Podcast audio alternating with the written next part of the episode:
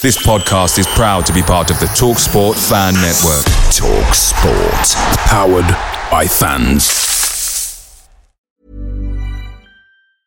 When you're ready to pop the question, the last thing you want to do is second guess the ring. At Bluenile.com, you can design a one of a kind ring with the ease and convenience of shopping online. Choose your diamond and setting. When you find the one, you'll get it delivered right to your door. Go to Bluenile.com and use promo code LISTEN to get $50 off your purchase of $500 or more. That's code LISTEN at Bluenile.com for $50 off your purchase.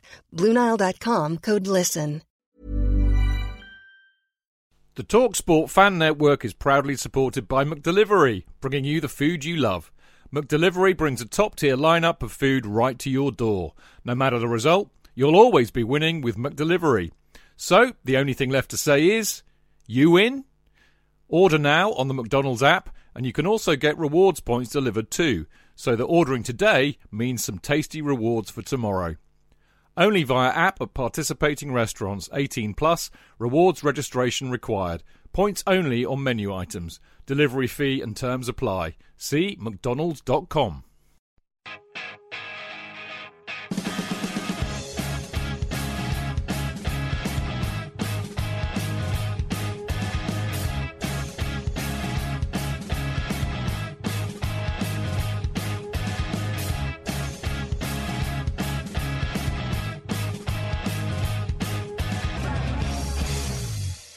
Welcome to the Chelsea Fancast, fueled by Guinness, powered by Celery, the show that is never, ever, ever, ever drinking at the football again, ever.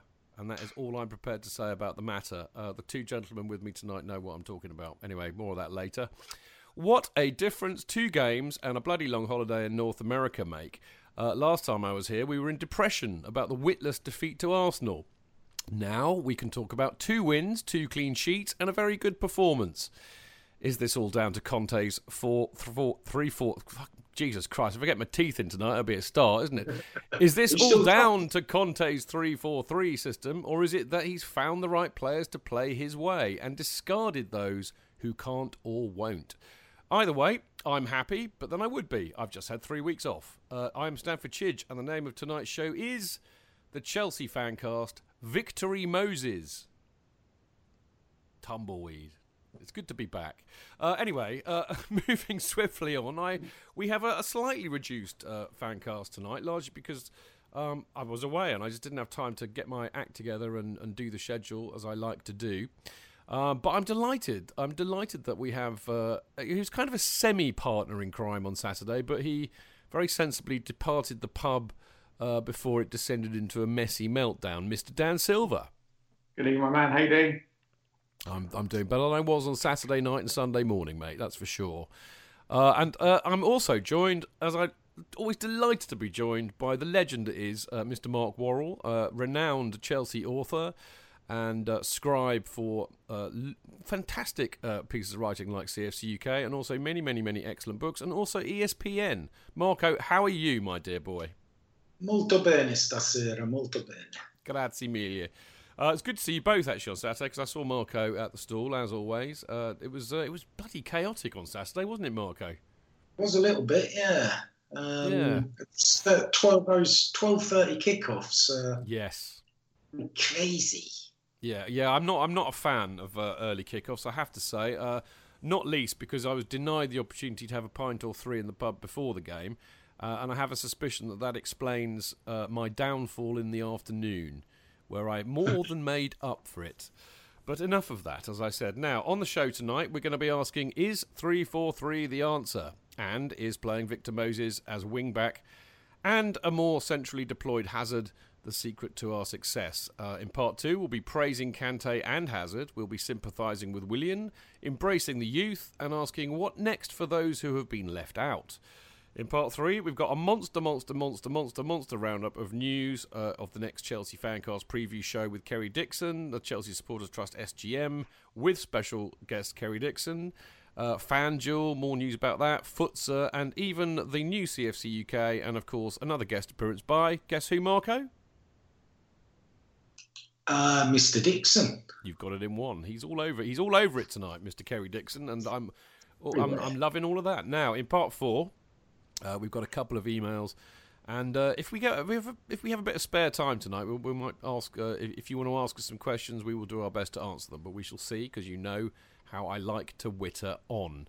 It is a thing. Now, don't forget, of course, as always, you can listen to the show live every Monday at 7 p.m. And uh, you can do that by going to Mixlr, which is mixlr.com forward slash Chelsea hyphen fancast, where you can join in the chat by posting on the live chat page. And of course, you can always tweet us at Chelsea fancast during the show where of course I will completely ignore you because I'm doing the show, which means I'm too busy. No, in, in all honesty, I will try and have a peek. So do do tweet us there if you can, uh, particularly Jason, uh, also known as Chuckles, also known as a cab driver, and also known as a very good uh, good all round chap who I saw at the stall on Saturday. Now, uh, just as a reminder, because it's been a while since we've been on air. Um, somebody's trying to call me. They've got no luck at all because I'm doing a show. Uh, anyway, uh, for those of you who may have forgotten, we are actually doing um, the whole show on a platform called Acast now. Uh, so make sure you download uh, download the Acast app and listen to the podcast, or just search for it. It's easy to find. It's uh, acast.com forward slash Chelsea Fancast. And as always, the podcast will be available to download a couple of hours after the live show. Now, before we get going, uh, I'd just like to say a massive, massive thank you to everyone who voted for us in the Football Blogging Awards preliminary round. Uh, I'm proud to say we've reached the finals yet again. I, I, I, think that's pretty much every year we've entered, we've got into the finals. Now, the thing is, though, thanks to me buggering off on holiday for two weeks, we're in danger of being behind in the final voting. So all of our competitors have basically had a two uh, two week um, head start, if you like. So we need you to get out there and vote for us now. We've got some very, very stiff competition in the finals this year, uh, and amongst others, we'll be up against the Anfield Wrap, uh, the Liverpool podcast, which is run by, well, it's kind of pretty much run as a professional outfit, I hasten to add. So let's try and beat the Scousers. Uh, you can go and vote. Uh, by going to footballbloggingawards.co.uk, um, and you'll pretty much it just says it, there's a whole kind of section where you can vote for each category, basically. Uh, and you obviously vote for us, Chelsea Football Fancast, in the best football podcast category. Uh, and of course, you can also you can do both. You can vote uh, for us on Twitter as well by tweeting "I am voting in at the FBAS for at Chelsea Fancast as the best football hashtag podcast." What's what's that, Dan? How does that work? I got it wrong last time, so you're asking the wrong person. Well, that's why I thought I'd check, you know. But anyway, I think most people know how to do it. But anyway, I'll, I'll keep telling them. Now, there are two other Chelsea nominees uh, in the uh, in the awards. One is Chelsea HQ for best social football account, and the other is a y- lovely lad called Leon Carbis who writes for We Ain't Got No History, and he's uh, he's been nominated as the best young football blogger. So make sure you vote for them too because they're Chelsea, and it's what we should do. Now we're the only Chelsea podcast in the finals, so keep the blue flag flying high and vote for us. It's going to be tough. Uh, but wouldn't it be great to beat the Scousers and make it a hat trick of FBAs for the Chelsea fancast? You know what to do. Now, after the after the very short sting, we'll be talking football.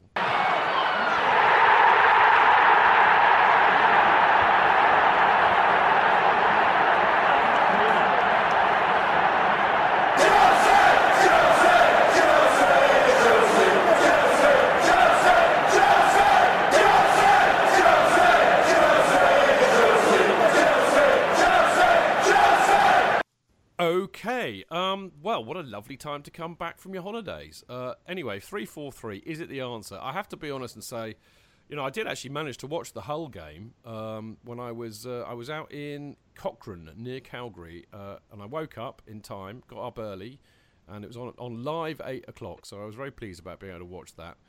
Um, but anyway, what strikes me most about the three four three is is it, it's giving us a lot of balance and width, which I think was much needed. But I have to say, Marco, I thought that was the best performance of the season by a country mile. Uh, agree 110%. Yeah. Um, confidence uh, and an understanding of what the manager uh, was asking of the players. Um, so, yeah, I mean, it, it, was all good. It was lovely from start to finish. I think perhaps it's uh, bit remiss to get too carried away because Leicester were rubbish, weren't they? Just. Um, but yeah, no, no. I mean, it was just it, it was just what we needed, I think, um, for those of us that gathered at the stadium. Uh, definitely, very yeah, good. I mean, I really, I really actually enjoyed the football, Dan. That was the uh, the other interesting thing, and of course, because it was an early kickoff, uh, I was therefore stone cold sober when we went in, so I actually did know what I was seeing. But it, it was entertaining. It was attacking. They had energy. They were pressing. Uh, as I said, there, there, was balance to the team, you know, and I, I, it was just really pleasing to watch. Dan, wasn't it? Yeah, we thoroughly, thoroughly enjoyed it. As as Marco said, best ninety minutes of the season. And when you have, you know, naturally footed fullbacks on the right side, it makes such a difference. I thought balance was there it gave us width when we were attacking, so the defenders were pulled apart, which gave Hazard a chance to make to make some runs. I just thought this great great performance. You know, step up from Hull. I thought Alonso was very very good. Um, you consider we've got you know, Kurt Zouma to come back in and JT. We, you know, it's, it's a very encouraging you know last two performances. Yeah, I mean, I'm kind of, I, I, kind of agree with Marco that it, you know, it's early days, so let's not get too excited. And I, I do suspect that this season, you know, it's going to be like one step forward, one step back occasionally. But I think, you know, and I, it was really interesting actually because I don't know what I was listening to this morning, but or watching on the television, but they were all very much saying, you know, oh, this is this is a transition uh, se- uh, season for Chelsea, and I, I, hope that people keep remembering that because I actually think that that's absolutely true. Um, one thing that I'm I'm particularly pleased with, and it's weirdly seems to have gone on the radar under the radar a little bit, Marco, but two clean sheets in the last two games. That is fantastic, isn't it?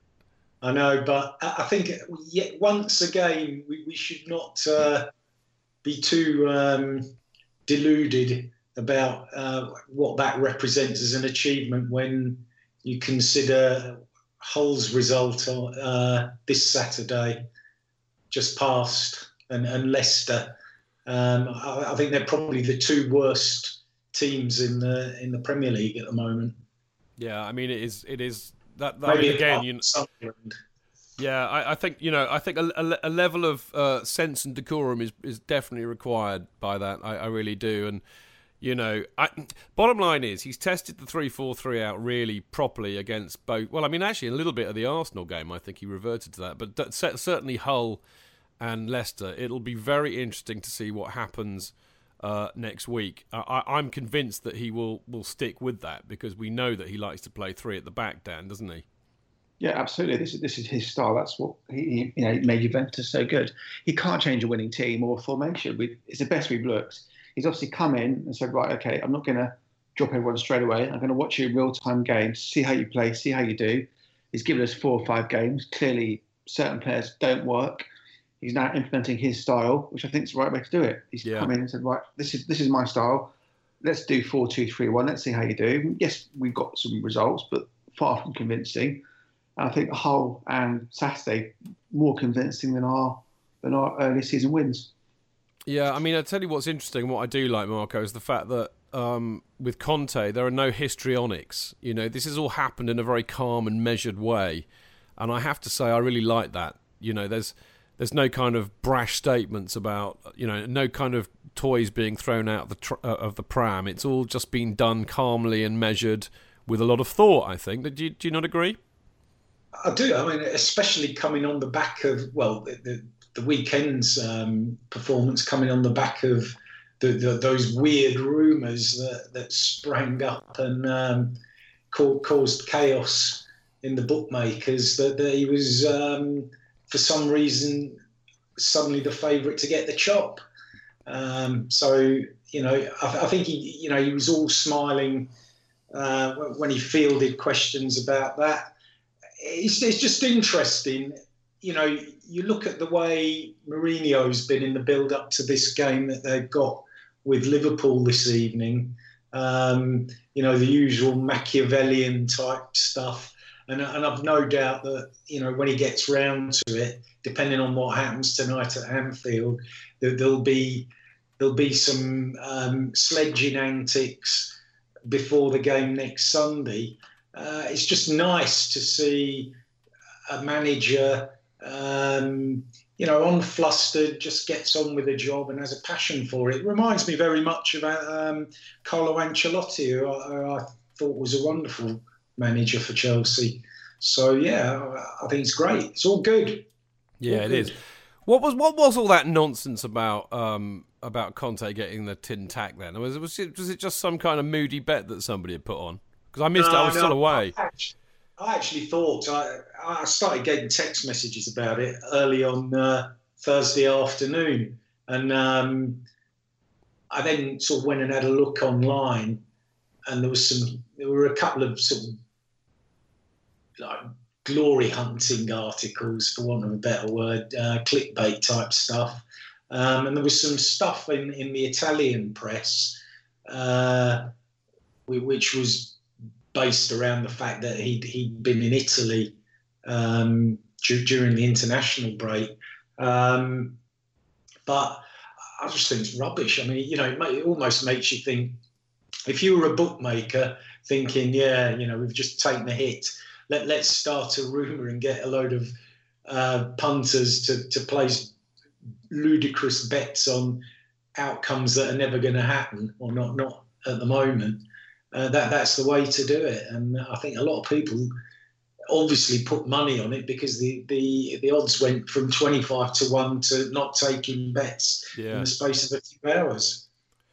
All a bit weird, but uh, clearly a load of bunkum. Uh, certainly, one would hope because um, I mean, I think just going back to what I was saying earlier about the fact that you know this is very much a transition season, and, and you know we are probably going to have a few steps back as as well as a, stu- a few steps forward. So, you know, one hopes that uh, Roman Abramovich has the you know sense and the patience to realise that, and uh, that actually, I think I, my the, the point behind the point for me really is is that we we actually finally. And I think there was a, a good article somewhere that, that, that highlighted this, probably on We Ain't Got No History, which I, I you know, the the, thing I, I read most next to Marco's ESPN articles, I have to say. But I mean, the point behind the point is that finally, maybe we've got a manager who who can actually build something for the longer term and really transition the club on from a post Mourinho era. And by that, I mean, you know, basically since 2004, because I don't think we've ever managed to move away or move on from that. And I think Conte could be finally the man who does that, providing providing sorry i just got interrupted I'll, come back to john's comment in a minute but providing obviously Ro- roman um, you know can be patient dan Well, that's the biggest question, isn't it? Ro- Roman's patience, because no one knows what goes on in his head. There's also some talk that um, they're bringing in Walter Sabatini as director Yeah. of football. I don't know how Yeah. much truth there is in that, but that's apparently come from a, a good source. But as you say, good sources are. i'm going to pick that up in part two old bean but uh, Okay. I, I, that, is a good point actually no i noticed that so i, I want to talk about that because that's uh, that is interesting and tony in fact as uh, tony glover is in the house on Mixlr Uh, clearly, they're not doing a podding shed tonight. Um, he said, rumours rife that Emenalo is being shifted sideways. Yeah, we're going to talk about that. Now, John Chips Chiverton, who, I, who I, I love seeing his comments, has said, Cheers, Chidge, got Paula Abdul in my head now.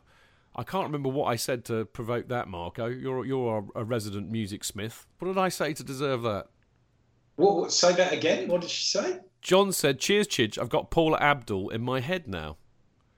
Anyway, I've, I've, I've gone. No doubt John will remind us and point out what, I, what it was I said.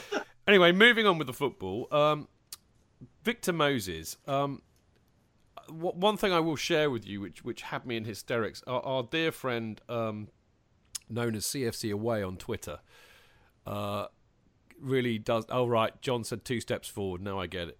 Anyway, and CFC Mode says I'd, I'd prefer Gabriela Sabatini to Emenalo. Yeah, I, I agree with that as well.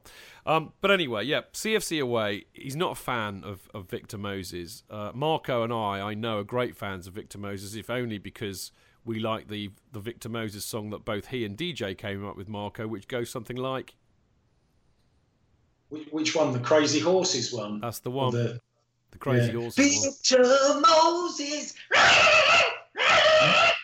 Now, you know what is not to like about that, and I have to say, the only thing that disappointed me. Yeah, Yeah, I, I was really upset. I was really upset when I heard that, Marco. I'm thinking, you know, hang on a minute. Do, do, do, do.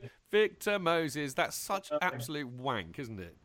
You know, and I thought your song's much better, you know, but uh, it's quite hard to do. I'll give you that. You know, the, the Victor Moses bit's quite easy, but the other bit is not so easy to do. But I was disappointed that uh, they've gone down the easy route. Now, anyway, going back to CFC away, not a big fan of Victor Moses, and uh, when Victor Moses scored that absolute peach of a goal, and I mean Chalobah's assist for that was just something else, but it was a really well taken goal. I thought.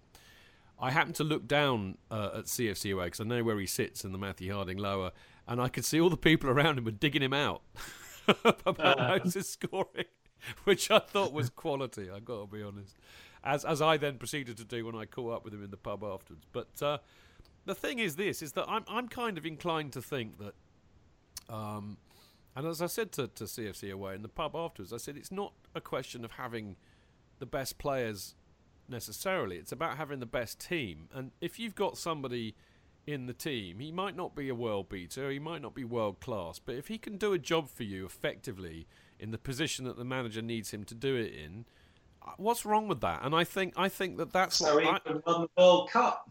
Well, exactly, mate. That's kind of what I was thinking of. But I, I really think that that Victor Moses uh, uh, is is is doing brilliantly, um, playing that role for us. I mean, Dan, would you would you agree with that?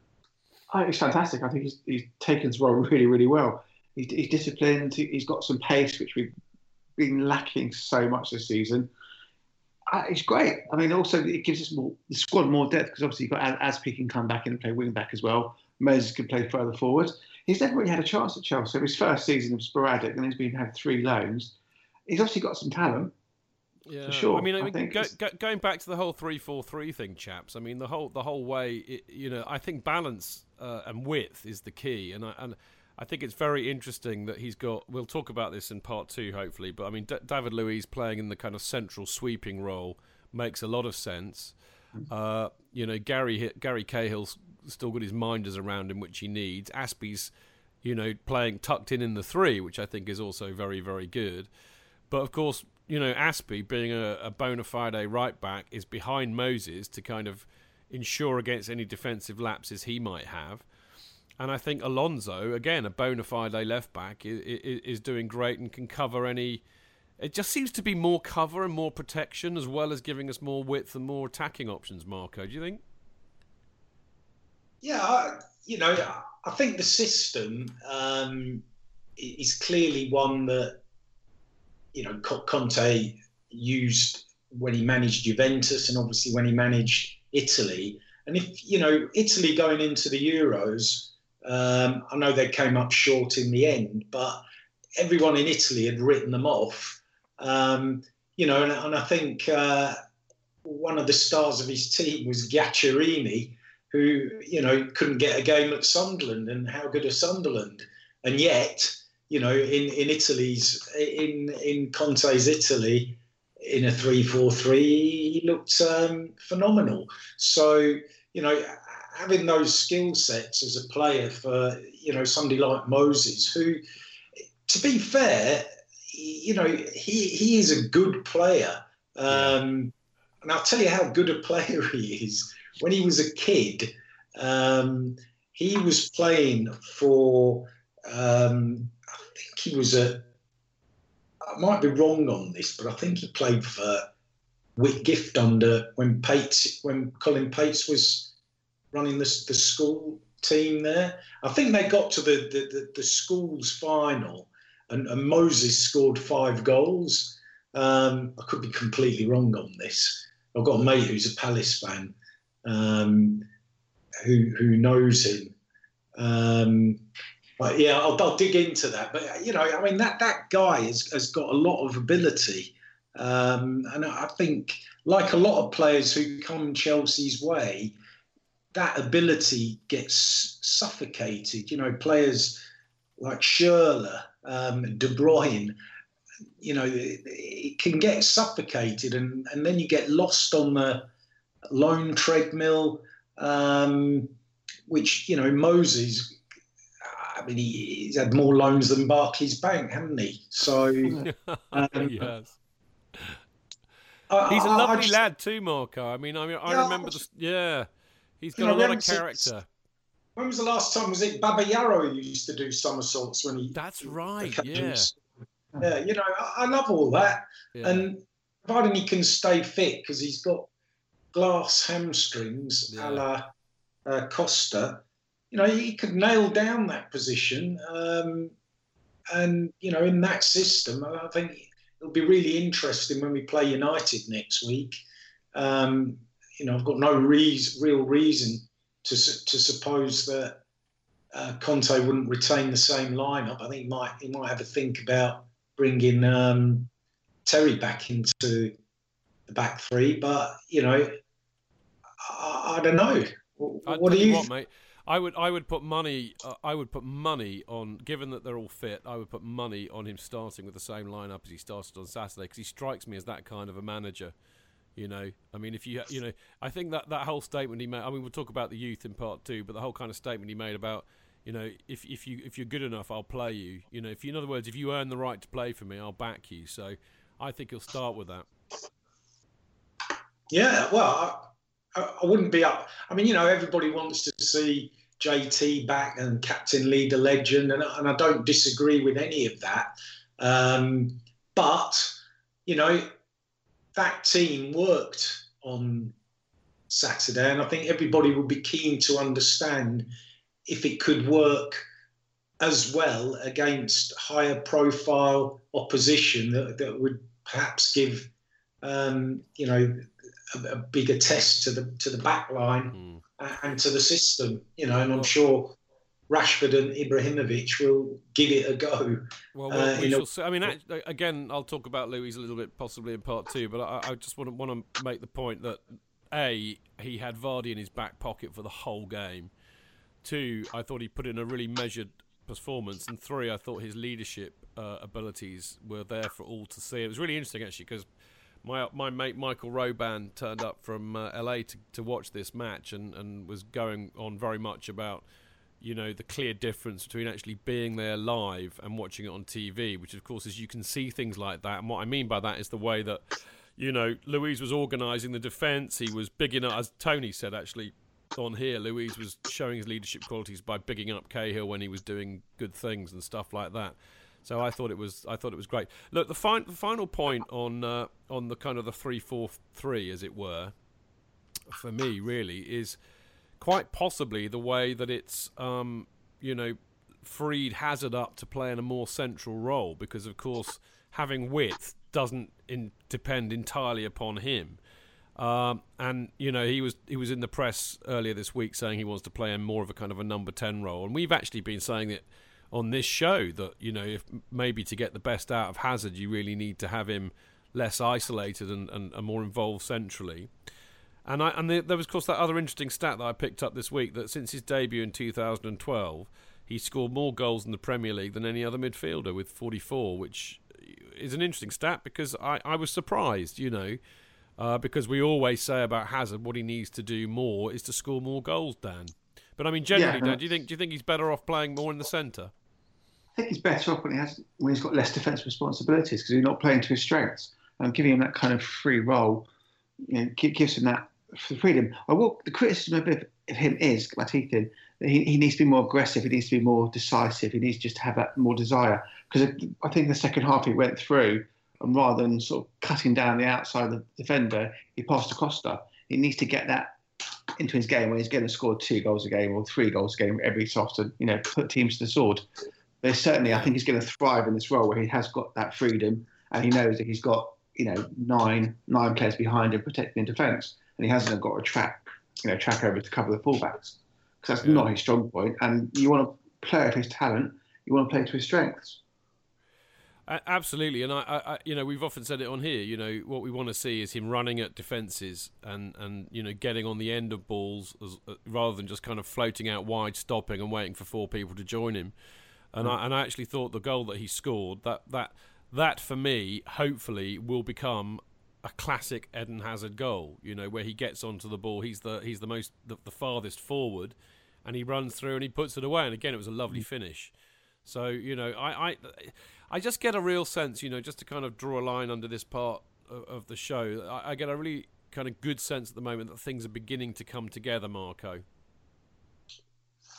Well, absolutely. Uh, I think I, I, think it is important though not to get too carried away, um, only because you know we've had a couple of decent results after couple, two very bad results, so we needed all of that. Um, and so the, the feel good factor is suddenly there.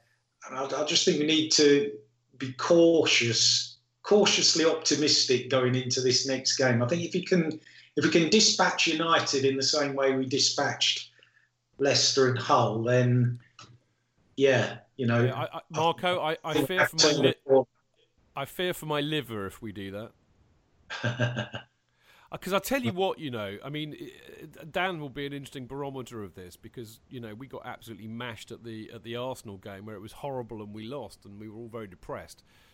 But there is something about getting equally mashed when you've won, and and it, I have to say it's a much happier experience. But anyway, uh, right, we should go uh, off to part two in a second. But before we do, uh, after this little break, uh, we will be praising Kante and uh, We'll be sympathising with Willian and we'll be embracing the youth and we'll be asking what next for those who have been left out. We will see you in a sec.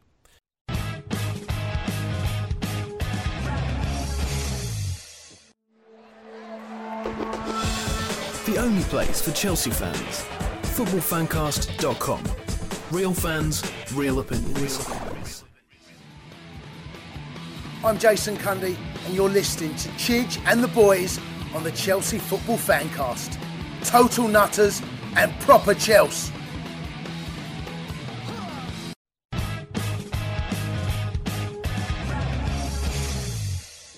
Uh, right, it's the Chelsea Fancast. I'm Stamford Chidge. Uh, I'm back. Football was back, and the Fancast is back. What more could you possibly want? Uh, now, before we kind of get going, uh, by the way, I've got uh, the wonderful Dan Silver and the even lovelier Mark Worrall on the show tonight. And before I before I carry on, um, I just need to read out something that Marco may not be able to see on his screen. And that is a lovely message from Mark Barfoot, who's uh, in the Mixlr chat room tonight. Mark, of course, is uh, very heavily involved with the Hastings supporters uh, group. A lovely bunch of people they are too. Now, Mark says, Thank Marco again for the JT signed shirt, Chidge. Uh, got JT to pose with it during Saturday's warm up so we can auction it for the Chestnut Tree Children's Hospice on the 29th of October. So I think I can relay that to you, Marco, those thanks. Oh, it's great, great to be of help. Uh, it's just really good to be able to replace the one that went missing um, against uh, Liverpool after the Liverpool game. Absolutely right. No, yeah. Yeah. Well, good and good luck with that, by the way, Mark. Um, and uh, and uh, say hello to Stu for me as well, because I, obviously it's a, it's a, an event very close to his heart, and uh, quite rightly so.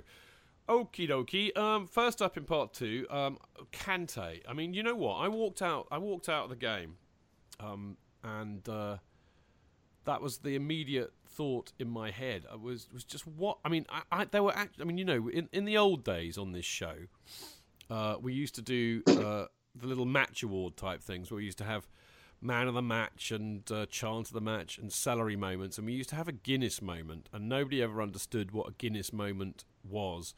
And the only way I could often describe it was it was those occasions where a player would make me go oh like that, which sounded a bit kind of uh, post-coital, really. But anyway, the bottom line is, it, it, I, there were moments in the game where Kante did something, and I, I, I sighed, sighed and moaned with uh, with with eh, you know pleasure. Basically, what can I? It is sexual. I have to be honest. It's definitely sexual. But the th- the point I'm really making um, what a player Kante is. He he is not just uh, a Makelele clone. This boy can play football. Some of those kind of swerves he made, Marco, to kind of you know beat a player, and I just and then turning up and getting on the end of things. We've got a player here. He's this is more than a Makelele clone, mate. Do you think?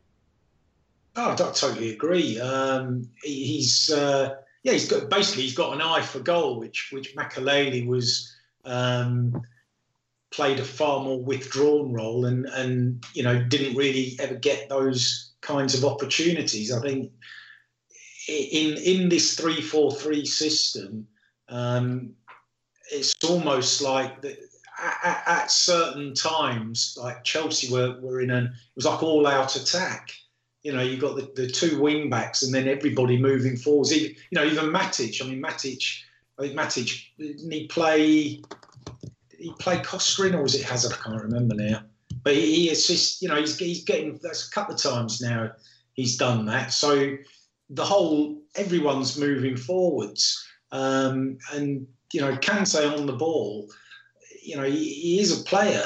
He's not just a passer; he's a player as well. Well, absolutely, and I think that's what struck me, and I, and I didn't really, I didn't really expect that. I, I, I kind of expected at the best, uh, you know, another Makelele, Dan. But like I said a minute ago, he, he is way more than that, isn't he? And and oh. what a player we've signed.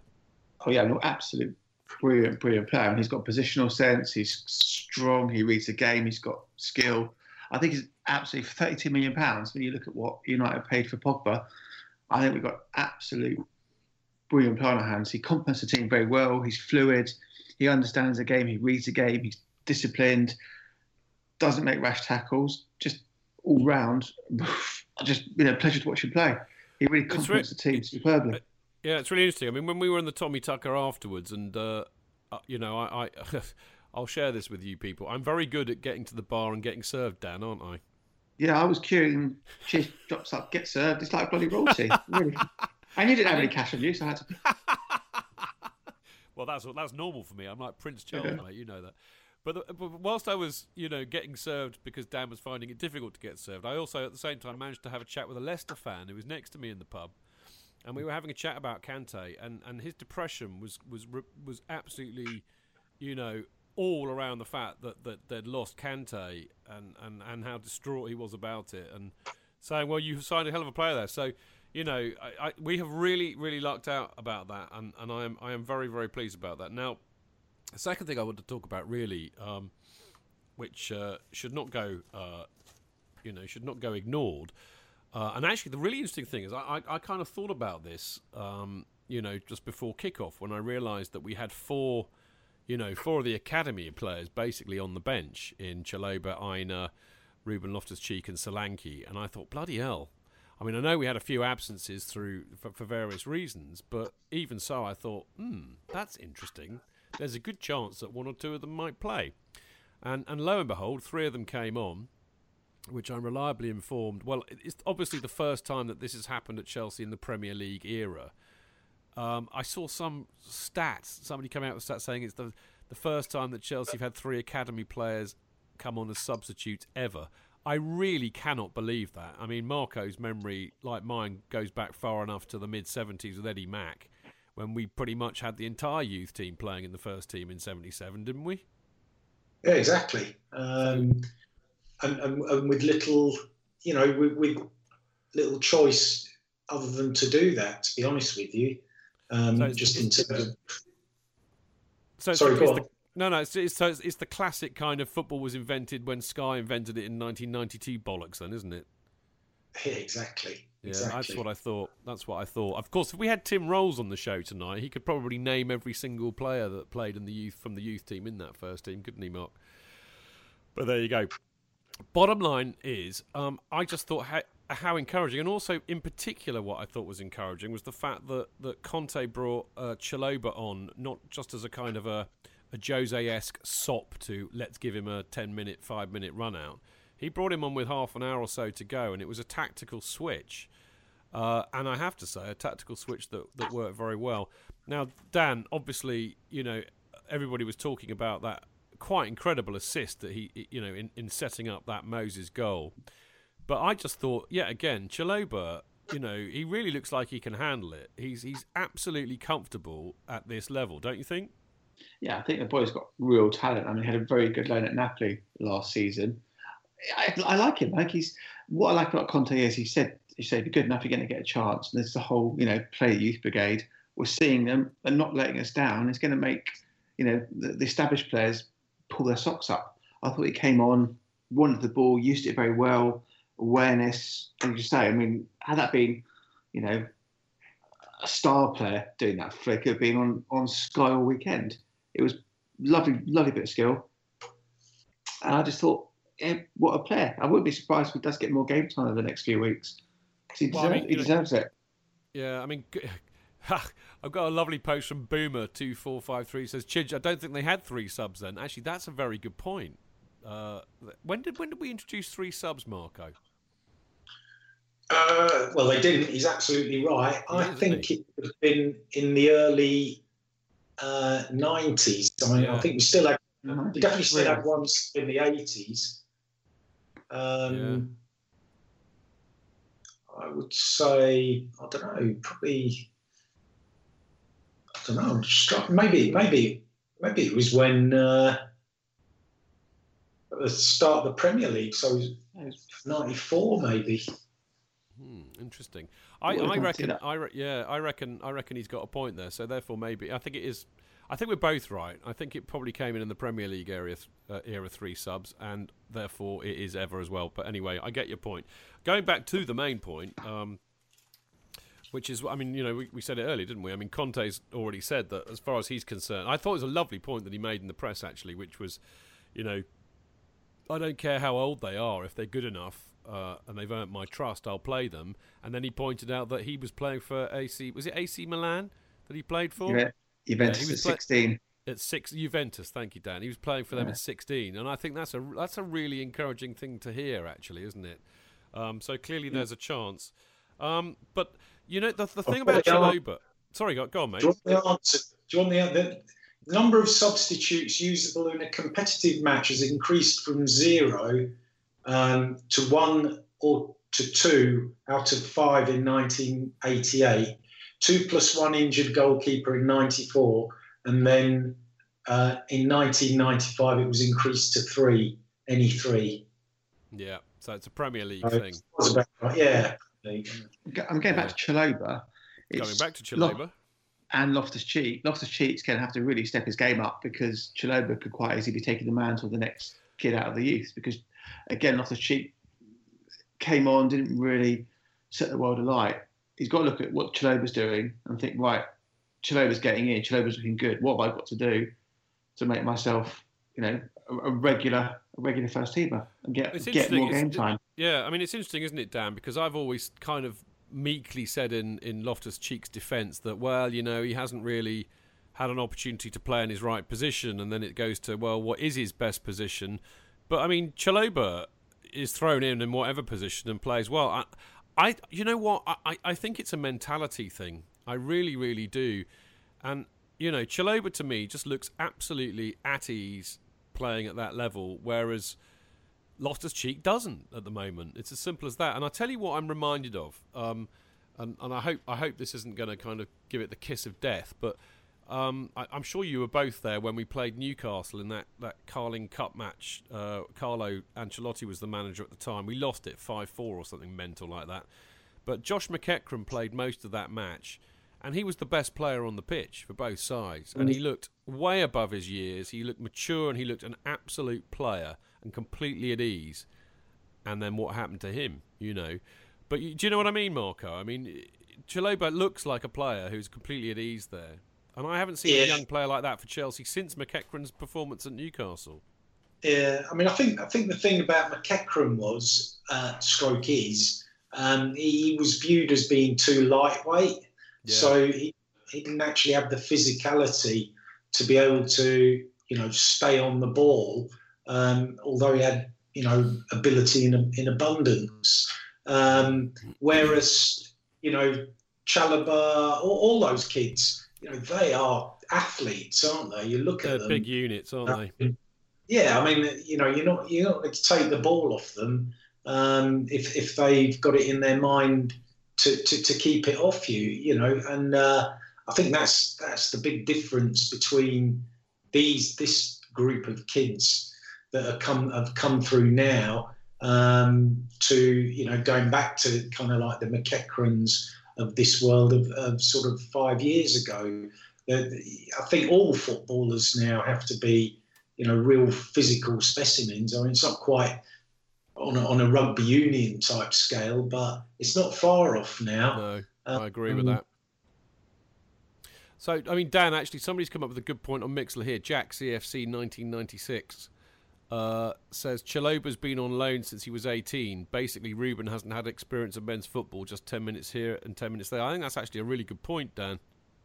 Yeah, it's a very good point. The question is, are they getting a loan, you know, the, the Academy Golden Boy out for six months? I mean, he could easily go out in January, and have six months, a good Premiership team, where he's going to get game time, you know, like a Bournemouth or someone who plays progressive football, and he will get 15 games and we'll see where he stands. I mean, he's, he's still young.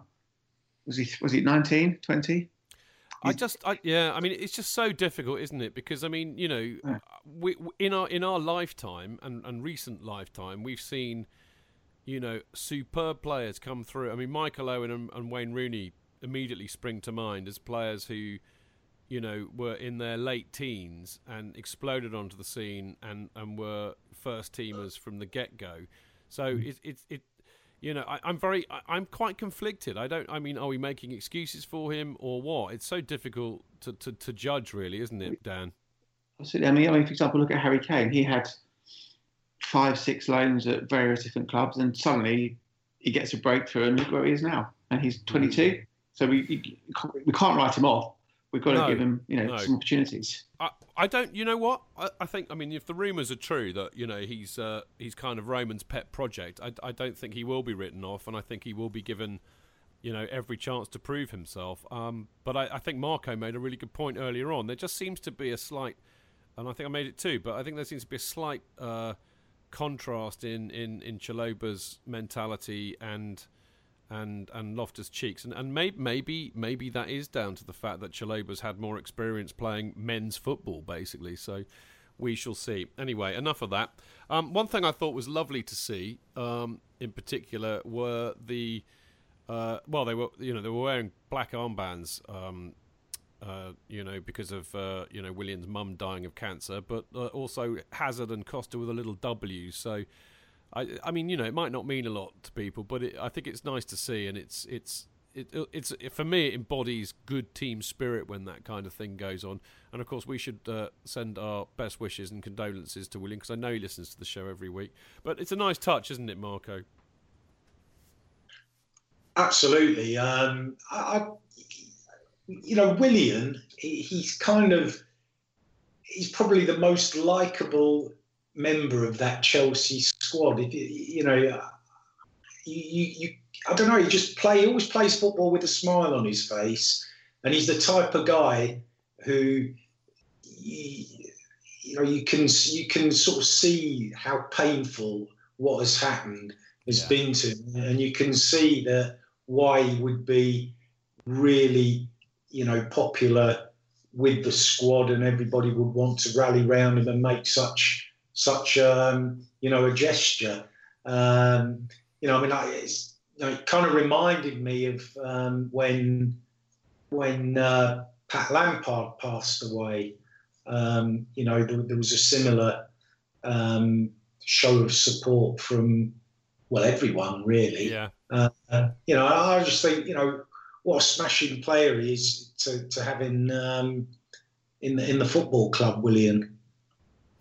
You know what, Marco? I couldn't agree more. And I think just, I mean, I, I, was away last week, so I wasn't really on top of things like, like I normally am, but I was very much aware of the absolute shithousery that was going on on Twitter uh, about Willian. You know, oh, well, you know, drop him and all this kind of stuff, which is just, I mean, Marco's right. He, he's a superb player. People have horribly short bloody memories, don't they, these days? I mean, the, the, you know, Willian was like the only one who turned up last year, for God's sake.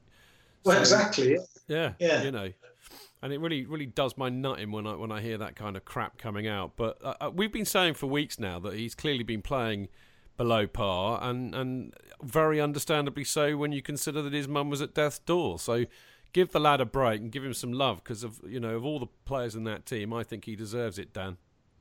Hundred percent. Yeah, I think you've all said exactly what I was going to say. Sorry. You know, pe- it's all right, it's fine. Pe- people on, you know, it's nice to finish a sentence. I don't get a chance at home. Um, I think pe- people people on Twitter, you know, they just tweet to their narrative. I mean, if you know what's going on, Willian, to, to lose a parent is a horrible thing to go through, especially with something like cancer. And, you know, love, condolences. He's, he's, he's one of us. He always pulls in the shit. And let's hope when he's when he's back after compassionate leave, you know, he's he steps up again and goes to the levels that he we know he can play at and make his you know his mum proud from above.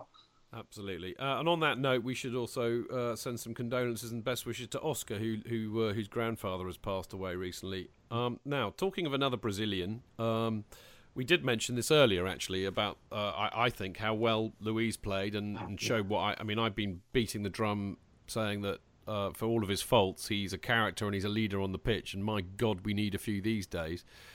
Um, but uh, he did look good in that sweeping role. And I think the thing that's really occurred to me, I mean, okay, obviously JT was uh, coming back from injury.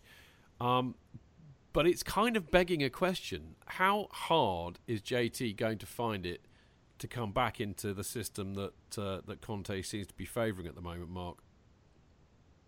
Um, well, I think if you look at it, if you if you had to sort of criticise or, or, maybe look at that back three, you know, where, where you've got maybe um, yet again being played out of position um, on, on, the right side of, of that three, but you know clearly as um, a, a centre back, you'd sort of wonder would his position um, potentially be under threat, and then that that begs the question: if he brought Terry in and thought Azpilicueta was too good a player to um, to drop, would that would that spell the end for Moses uh, on that right side on uh, on right at right wing back? So um, it's it's uh, it's going to be interesting really to see what what happens there, um, and I think we'll find out on Sunday. As you know, as you said, it'd be nice to see Conte stick with what he's got.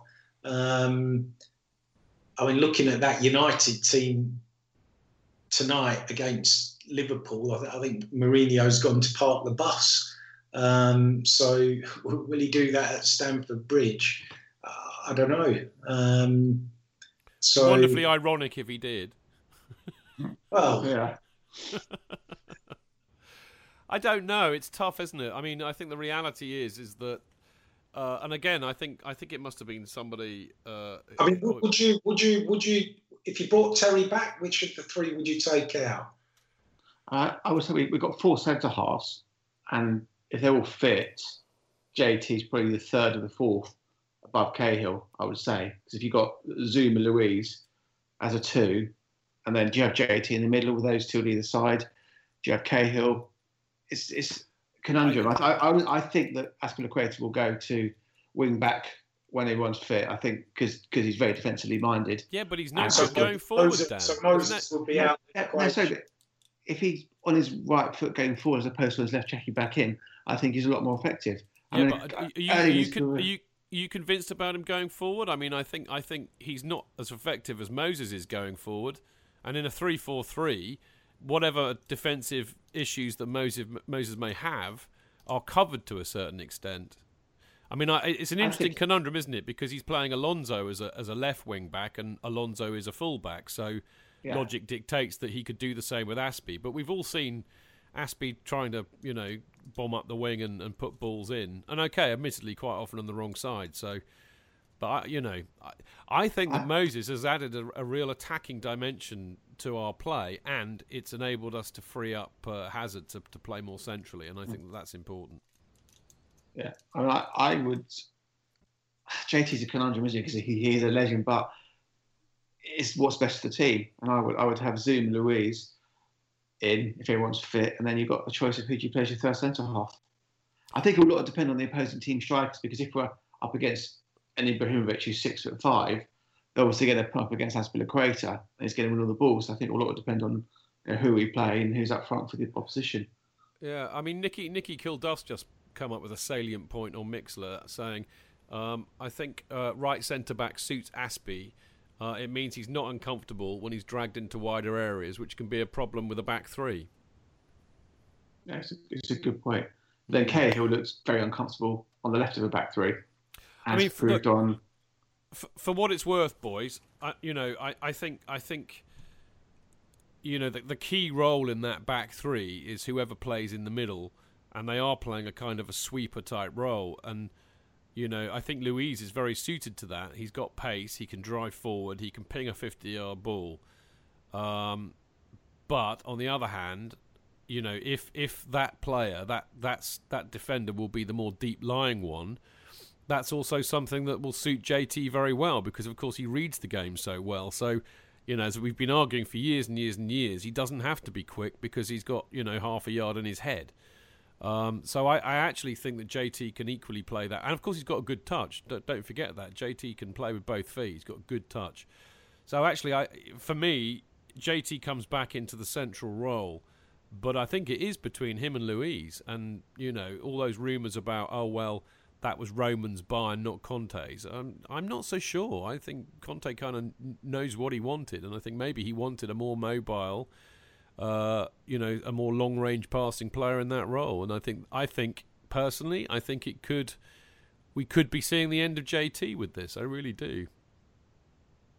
He wants yeah, to I mean, respond that, to that. Yeah, I think, I think, yeah, I think this will be his JT's last season, irrespective of how many games he plays. I think he's you know, coming to an end of a very glittering career. I mean, Luiz, I thought was so commanding on, on the weekend. He was heading balls out. I thought he was, was great. Yeah. yeah. I really thought, you know, okay, you know, cutting the ball out, hitting the post. That that things happens when you, you know you go, you make a decision to go for the ball, not waiting for Courtois to come, knowing that um, Jamie Vardy's behind you. So he made the right decision. I just thought generally some of his passing was out, outrageously good, and yeah. he's, he's a great player, as you say. It gives us character, gives us strength, mobility, pace is what you want for centre half. And if Conte wants a ball playing centre half, there's no better, no better man to have right in the middle. Mm. I just wonder, um, Marco, if if uh, you know, presuming Zouma comes back fit and able, uh, will he come in and replace Cahill, like he was almost doing when he was fit last season?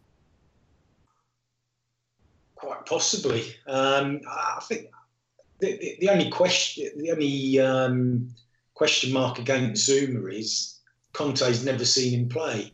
Um, so I mean, I guess he's watching him on the training. I don't. Maybe there've been some behind the you know closed doors games. They normally set up games, don't they, for players of um, certain standing um, to to bring their fitness on, fitness on and assess them. So I don't I don't know. You know, there, there was a rumor doing the rounds um, that he might be sent out on loan, wasn't there? Um, there was quite a strong rumour um, in, in the late summer that you know, if depending on where he was with his fitness, he, he might be sent out on loan. So I, I don't know. Is is he? Chidge, J.K. In all the years you've been following Chelsea, you hardly ever miss a match, home or away. But how would you feel if you couldn't be there and it's not on TV? Oh, Chidge, I'd be bereft, inconsolable.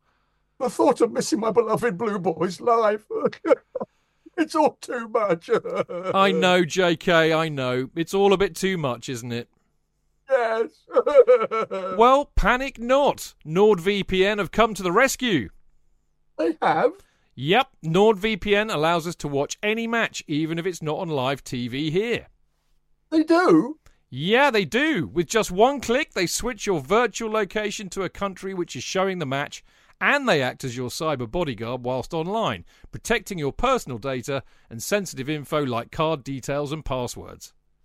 Oh, wow, great! Uh, but yeah, I bet that'll cost me a fortune.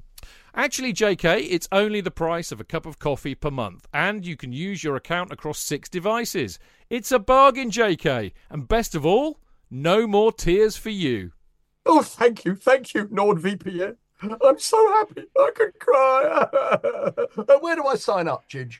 Well, to get the best discount off your NordVPN plan, go to nordvpn.com forward slash Chelsea Fancast. There's no risk with Nord's 30 day money back guarantee, and you'll help support the Chelsea Fancast. The link is in the podcast episode description box. Away days are great, but there's nothing quite like playing at home. The same goes for McDonald's. Maximise your home ground advantage with McDelivery.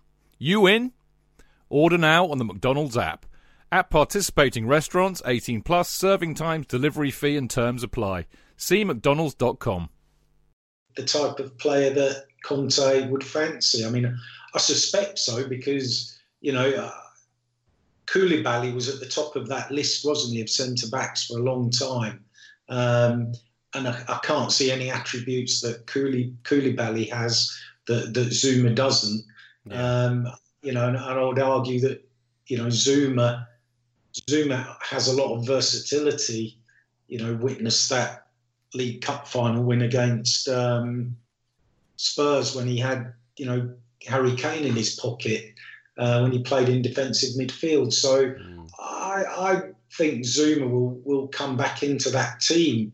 You know, it may be that um, he he goes into a midfield anchor ro- role. I, I, don't know. Maybe, maybe he could take the place of Matic as as, as a partner for Kante, and and that that that would be a, a way of accommodating him. Um, and he'd obviously, you know, he'd be a rock at the back. Uh, so that that could be a consideration. It'd be interesting. It's going to be an interesting next few weeks actually to see how this maps out.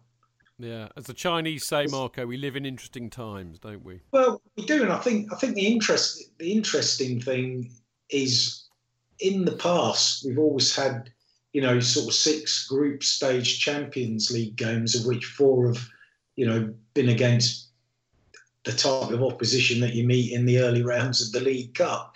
To, to be honest, you know, and that's where Zouma was, you know, tried out initially, you know, and a lot of well, you know, quite a few players have come through, uh, or signings rather than youth players. But you know, the, the, we don't have that now. There isn't that, but there aren't those additional fixtures to, to try things. And I think Conte, um, you know, he's the type of player, he's the type of manager who, you know, you're right. That's my back three, and we're sticking with it. And it, and the only thing that's going to change that is injuries.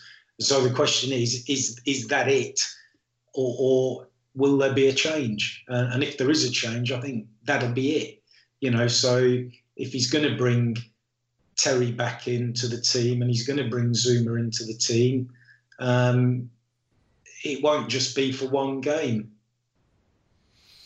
Yeah, it's interesting stuff. I mean, the other thing that the other thing that that, that uh, is, a, is another interesting aspect of this, um, which kind of uh, you know links back to what we were saying about it's about having the the best team, not the best players, and and finding that that that that mix that works is mm. for for you know for better or worse by luck or by design this formation and the team has kind of arisen due to circumstances because I mean did Branner not get I mean, Branner got injured not dropped didn't he originally I think, if my memory serves got, me correct. No, he got dropped. He was dropped for the he Hull was game. Dropped, was he? Okay. No, yeah, then he got enough. injured for the. Uh, he was injured for um, the weekend's game.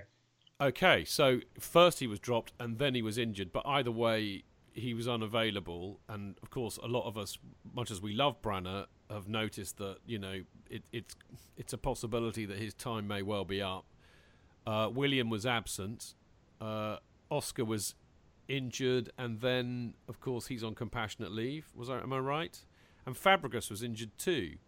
So you know, four quite contentious players of, of recent times at Chelsea in terms of performance levels and trying to fit square square pegs in round holes were all unavailable, which in a sense may have forced Conte's hand. But out of that has has quite possibly come a solution. And going back to what we were talking about five ten minutes ago, Marco, um, you know, do you think he'll stick with it? I mean, what what is what is the future for the other absentees? I mean, how easy are they going to find it to get back? I mean, there's rumours that there's still rumours kicking around that AC Milan are going to take uh, Fabregas, for example, in the new year. Um, what do you think? Well, I, I, what I think is let's see how we get on against United. exactly. You know, what what what what would have been what would have been interesting would have been if we'd have beaten Hull and Leicester with that 3 4 3 system and then gone into the games against Liverpool and Arsenal. Um, and then, you know, we could say, bloody hell, you know what? This works with those players. Um, and I just don't think we know that. You know, you know, we look good against poor opposition. Um, can we do it? You know, against the big teams. I'm not entirely sure what's the. So we've got United at home, then Southampton away, Everton at home. Play the next three. Mm, you know, uh, just, they're decent teams, aren't they? They're sort of mid mid-table teams. I mean, uh, you know, I'd, I'd like to see us going play. I'd like, you know, be, it would. It's a shame. It would have been interesting to see what the outcome would have been against Liverpool and Arsenal with because uh, he switched to three four three, didn't he? Effectively for uh, for the second half of that Arsenal game, and we didn't concede. So I don't know. I don't know. Interesting times. They are indeed. Dan, do you have anything to add to that? I, I think he will stick to it because that's that's his USPs. That you know the, the three central defenders. He's as I said earlier, he's seen the team, seen the formations from last season, seen it's definitely not working because the square peg round holes. This is the team that he wants. This is how it's going to play. And the beauty of having Brano, Brano can come in as cover at centre half if needs be. Fabregas possibly slows the game up too much in transition, which has been the problem. And who's the other player we're talking about? Mine's gone blank. Oscar. Uh, Oscar. Os- Oscar, well, he's the Marmite man, isn't he? Still don't quite know where he should be playing. You know, if we got a good offer from somewhere, I think he'd probably go to help rebuild the squad. I, I think we're looking at the new Chelsea with a three-four-three. And and you know what, Dan? I, I think I think you're right. I, I think we're we're gradually seeing this metamorphosis. Uh, you know, from and I mean, let's be honest. You know, it's the team. It, it, it's still fundamentally. This is kind of like the dying embers of the team that that that Jose built. Uh, yeah. You know, with with JT still just about around, Gary Cahill, I suppose. Gary Cahill was an AVB, AVB signing. He was, wasn't he? Uh, yeah. Yeah, I mean we're nearly there. We we've nearly transitioned on from, from that Mourinho team. I mean I think the think the point is even after Mourinho had gone, they were still playing like a Mourinho team. And let's be honest, we probably would not have won the Champions League had that not been the case. But I think we've all felt for a while time has to. Yeah, Debs has got it spot on. Mikel is the only other one I think. Of course, and yeah. Branner. Yeah. Yeah, he bought Branner, didn't he? But anyway, you know, we're nearly there, and, and, and I think we've all recognised that actually, much as it pains us to say it, and sometimes it can be very sad, we do have to move on and we do have to change. And I think we may well be seeing the beginning, the beginnings of this. Or as Churchill once said, "It's not." What's it he said, Marco? This is not the end. It's not even the beginning of the end. It's the end of the beginning. and if we have half as much success in the next ten years, we'll be very happy.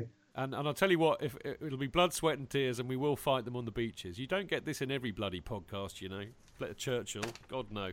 Uh, right, um, after we've been waffling on far too long, but I was enjoying that, so I thought, well, why not? Uh, plus the fact I know what's coming next, which is lots of boring waffle from me, uh, which will pain me, it'll pain the boys that are with me, and it'll probably most of all pain you lot. Apart from the fact there's some very interesting and exciting things to talk about uh, in terms of stuff coming up Chelsea uh, related. Anyway, we'll see you in a sec.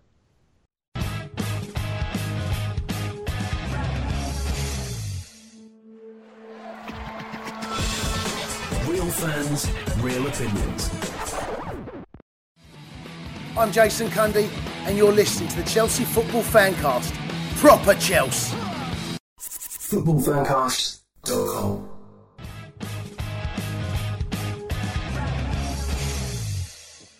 Right, welcome back. I'm Stamford Chidge, and you are listening to the Chelsea Fancast. And I have with me this evening, I have the Right Honourable uh, Dan Silver.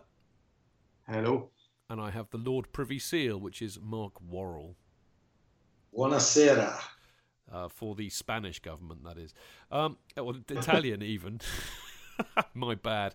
Anyway, um, sorry about this, folks. I do apologise. I've got, lots of kind of pluggy type news to get out. Um, some of you may have noticed that I'm suffering from a holiday cold. Uh, so uh, hopefully my voice will hold up. It's all going Alan Brazil, isn't it? He's always ill, isn't he? Anyway, uh, enough of that. Right, uh, for those of you who are interested in these things, and so you bloody well should be, because this is not, you know, we've worked hard to make this happen, people. We've worked very, very hard to make this happen. Uh, but the second Kerry and Chidge Chelsea Fancast preview show will be available this Friday. And of course, we will be previewing the Man United game. Uh, so make sure you download it via Acast, iTunes, and SoundCloud when it comes out on Friday listen to it, please, because uh, Kerry needs your support. And trust me on this: is that the, the, more people who listen to this, the more likely Kerry can carry on doing it. So uh, it's important that you give it a listen. Now, I have a suspicion, chaps, that uh, um, I'm I will I will talk to Kerry also about that famous match up at Old Trafford where we won two 0 sometime in the in the late eighties. Kerry scored a brace, didn't he, Marco? You remember that? Um, Yeah. And did they? Do we? Tony Oh, Godden saved two penalties. Was that a different match? Yeah, that rings a bell as well. The thing Oh, is, no. the real. Go on, Marco. Sorry, mate. no, no, I was, I was just saying the, the one I remember only because it was 30 years ago. Um, the, the other week was um, when Tony Godden saved two penalties and Kerry scored the winner when we won 1 0 up there. And I, I, I was at that game, um, which was quite remarkable, really. I was, and again, I was reminded of it when Stekelenburg saved two penalties at City at the weekend. Um, yeah. Yeah, I mean it, it is interesting, isn't it? I mean, I, I'm, I'm I'm struggling to remember which match it is. The reason why I'm I'm I'm quite determined to find out whether it was the same match. Well, there you go. I saw Alan May score April the 9th, 1986. Now, you see, the reason why I'm I'm uh, oh, it's it's two possibly two one. I reckon it is that one. Uh, it- yeah, I reckon it was. The reason I'm, I'm I need to check my facts on this is because because dear people, dear listeners, I have a suspicion that that is the match. If you've been listening to this podcast since we started it in 2008, you might remember uh, one of Chell Tell's Tales from the Shed, where he revealed that he had been up to see Chelsea beat Man United, and uh, he, I think he, I think Tell was quite matey. Was it John McNaughty was mates? I think it was. Anyway, he, he basically got an invite to the players' bar afterwards, and uh, got absolutely shit faced. Uh, went what needed a pee and got lost and ended up pitch side, so he had a piss on the pitch, on the old Old Trafford turf. So I need to check my facts to make sure it is that match because I'm desperately wanting to tell Kerry that that's that's what Cheltel did and see what his reaction is. Should be fun. Anyway, make sure you tune in, people. Uh, it'll be up on Friday. Now, uh, the other thing, of course, is that uh, don't uh, um, you know forget you need to go and buy Kerry's new book, which is called Upfront. It's his biography. It's available on fifteen uh, for fifteen quid on Amazon, and it is out now. As I said. Uh, now, here's the thing. Um, he's going to be doing uh, all sorts of things in the in the near and imminent future. The first of which is this, which I I forgot to mention the last time I was on. But on Saturday, the 12th of November, uh, he is doing an audience with Kerry Dixon, which is a Q&A session with Kerry, hosted by Gary Chivers. There you go. That should be fun. Uh, it costs 10 quid. It's at the Grosvenor Arms, 204 Garratt Lane, London, SW18 4ED.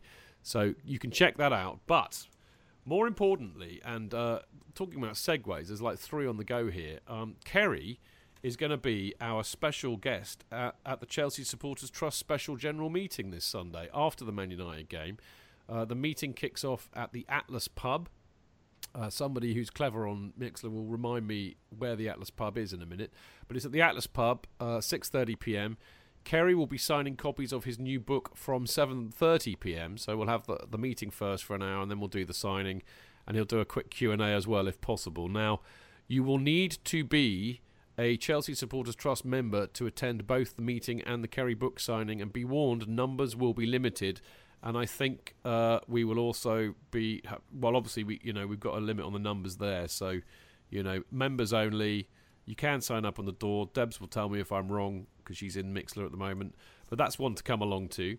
Uh, now, uh, so just a quick shout out for the trust. You can tr- join the trust and get your voice heard by the club. Pay five pounds to become a voting member, or free for non-voting members. Sign up at chelseasupporterstrust.com so you can attend the meetings, come to the events, and vote on the issues that directly affect you, and make sure you get your voice heard.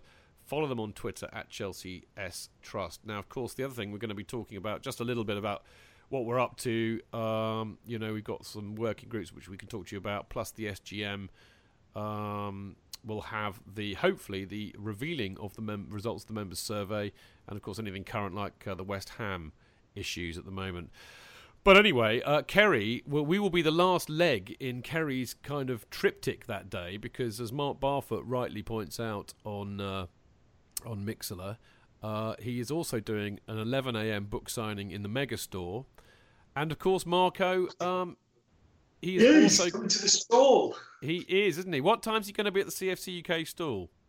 Well, I expect it, the, the time it takes him to walk um, from the mega store at midday to, to the store, which is probably about probably take him half an hour, given the fact he'll probably get stopped every two Yeah. minutes and ask for photographs and signatures. Um, but yeah, yeah, no, I mean, he'll he'll he'll definitely be there. Be there. So Yeah. uh, I, he did say twelve. I mean, I think it's more likely to be one o'clock.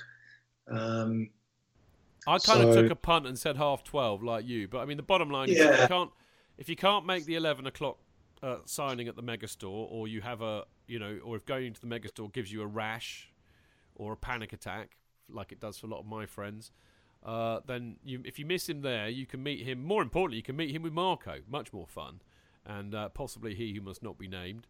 Uh, and it'll be around twelve thirty, so you can get the books uh, signed at the stall, and no doubt a photograph. I need to come and get a photograph with him so I can use it on the promoting the bloody podcast we're doing together. That would be a good idea, wouldn't it?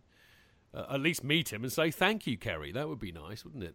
Anyway, so he'll be at the stall from we reckon about half twelve to sign copies of the book. Uh, but while you are there, make sure you get yourself a copy of the latest CFC UK, featuring such literary luminaries as Tim Rolls, Kelvin Barker, Clayton Bierman, Walter Otten, our very own Mark Worrall, and even me.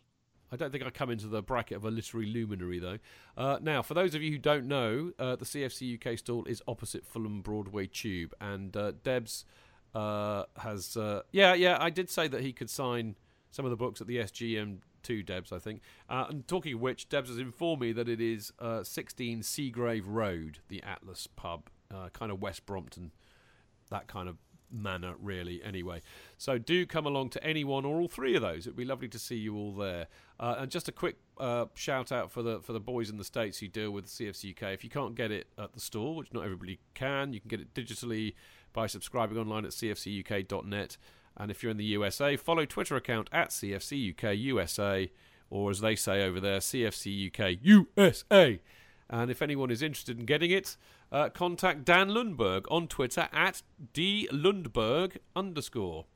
Marvellous. Now, as I said, uh, oh, yes, quick mention, I must say this. Uh, a massive, massive, massive thanks to He Who Must Not Be Named, aka DJ, for helping out my two uh, American mates last Saturday. Very, very much appreciated. Okay, on with the pluggeroonies. Uh, CPO, if you want a little bit of Chelsea and protect the future of the club, go and buy a share in the Chelsea pitch owners who own the freehold of Stamford Bridge and whose aim is to ensure that Chelsea Football Club will remain playing football at Stamford Bridge forever. Uh, and to find out how to buy a share for 100 quid or so, email info at chelseapitchowners.com or check out chelseafc.com forward slash fans forward slash Chelsea hyphen pitch hyphen owners. And you can follow them on Twitter at pitch owners. Now, for those of you who have been uh, listening to uh, to the show for uh, most of this season, you will know that we have been engaged in a very very fun competition called FanDuel, uh, which is where I I come absolutely bottom of the pile because I'm shit, uh, and Dan and Mark do very very well and win money. Is this not true, boys? I'm Not this actually. week. Well, I'm currently I'm currently winning a tenner, and I've and I've still got the points to come from whatever Smalling and Pogba bring in tonight. But I, I have to say, my my this is my team for this week. So Grant of Stoke in goal, Smalling, uh, Martins Indi of Stoke, and Alonso of Chelsea, and then a midfield quintet. How about this for a midfield? Eden Hazard, David Silva, Paul Pogba, Junior Stanislas, and um, Joe Allen. And Stanislas actually got me 67 points um, on his own, and Allen got 56 on his own. Phenomenal. And then I've got Alexis Sanchez and Diego Costa up front. It's not a bad team, that really, is it? Not bad at all. So, uh, so how are you doing, Mark? You got you, you're on a tenner at the moment, are you? I'm on a tenner at the moment. Um, maybe maybe I'll get more. I don't Well, know. I mean, I I didn't enter it because, of course, I was away. I was flying back at the time. I had to put the team in, or you know, it was all a bit too complicated. Um, Dan, how how are you doing this week? Uh, next question? No, quite badly. Okay. You're doing really shit. 140 yeah, 100 149, 149 points. Okay, God, that must you, you yeah, you must be well well down the list then with that. Yeah, I'm down, I'm down the English standard this week. Yeah, not to mention mine.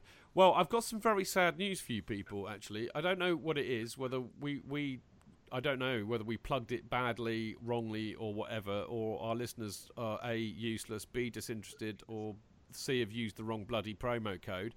But apparently, we have, uh, having had a stunning start for the first month we ran it, uh, we've had an appall- we've had a shocker for the second burst of FanDuels.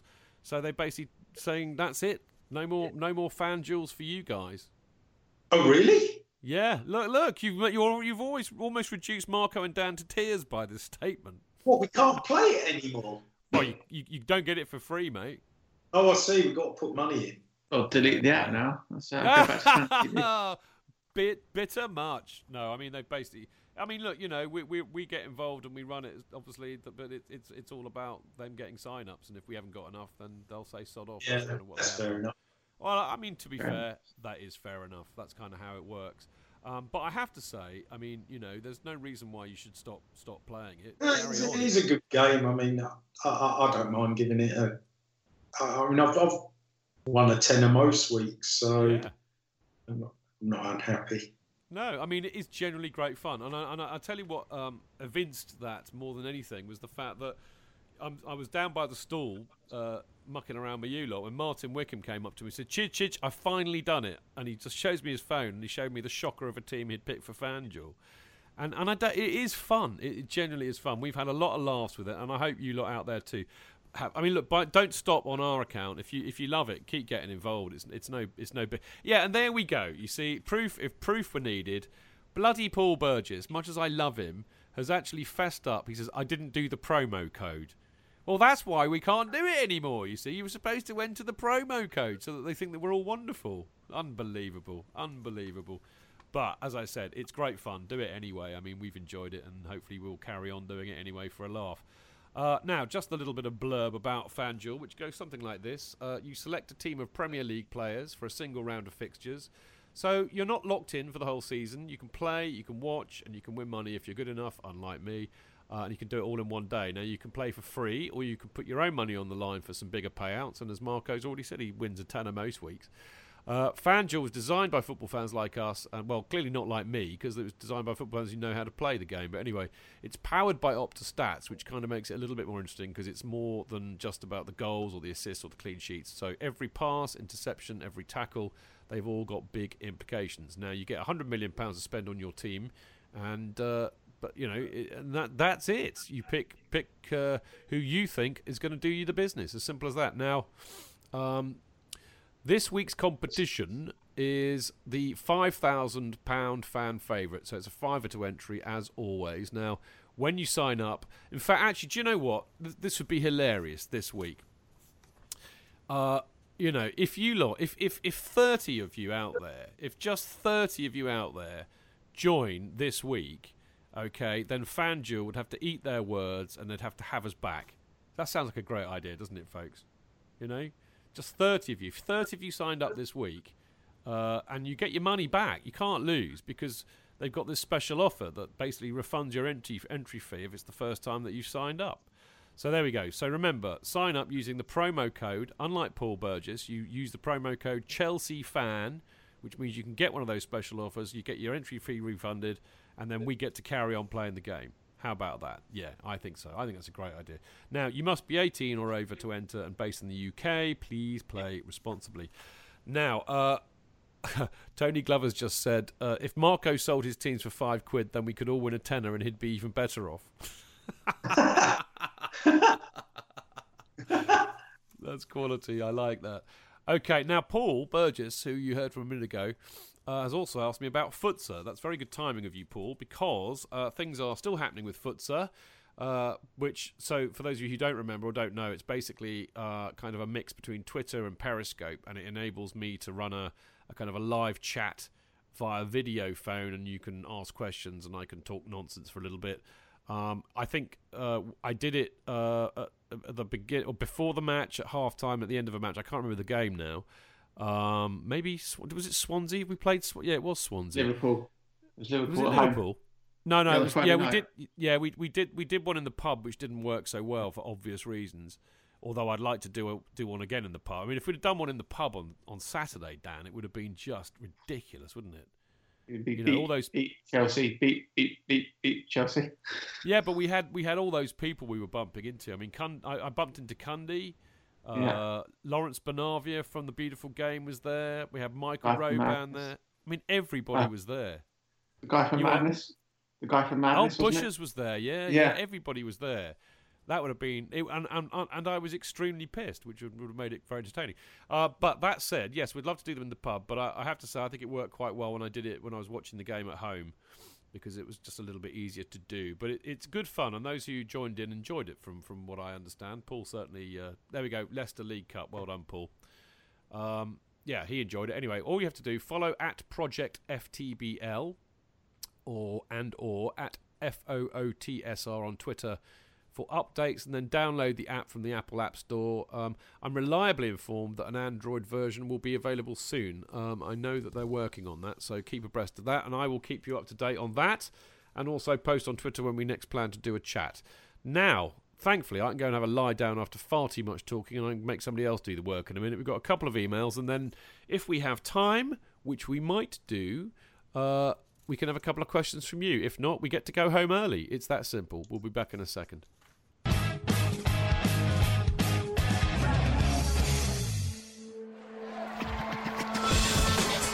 Fans, real opinions. I'm Jason Cundy, and you're listening to the Chelsea Football Fancast. Up the Chelsea! Footballfancast.com.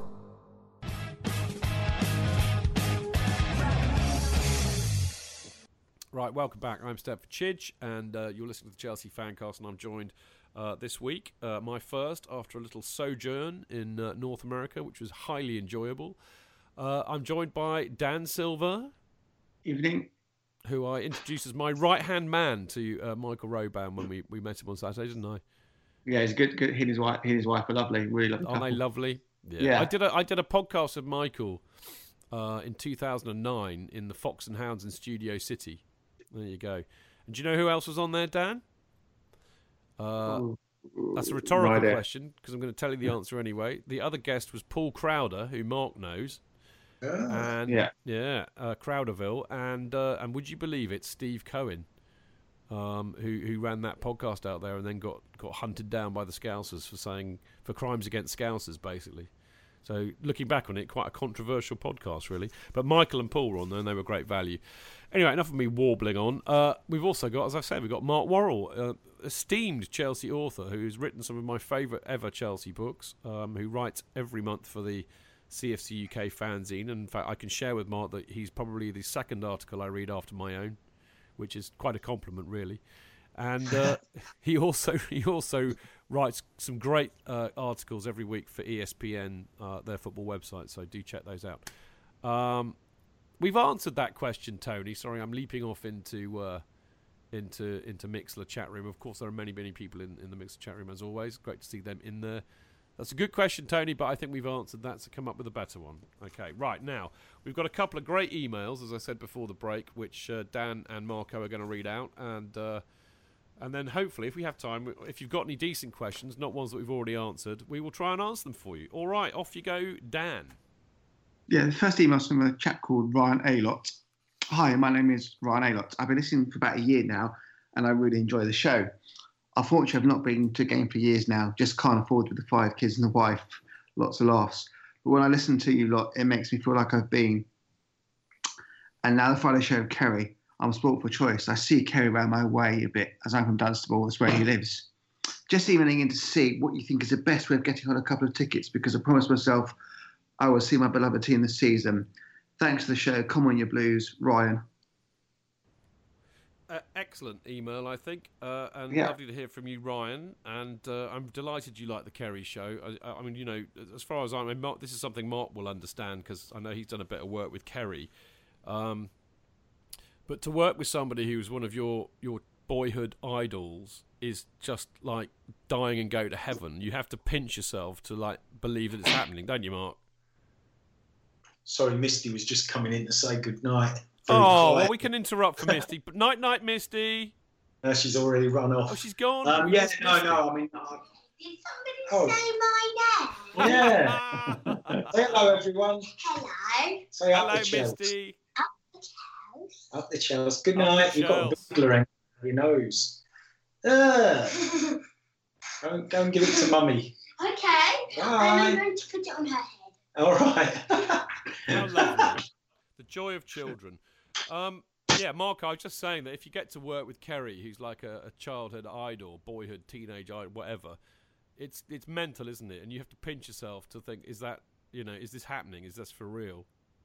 Yeah, exactly. Yeah, I mean, yeah, he's, and he's just like a really approachable, lovely fella as well. So, you know, I mean, I know, I, you know, what's what's interesting about um, players like Kerry, and and you know, a lot of the players from that generation and and the previous one are all quite approachable, and you you know, you see them bobbing around um, Fulham Broadway, uh, come to the stall or whatever. You know, Canners is another one, Paul Canoville.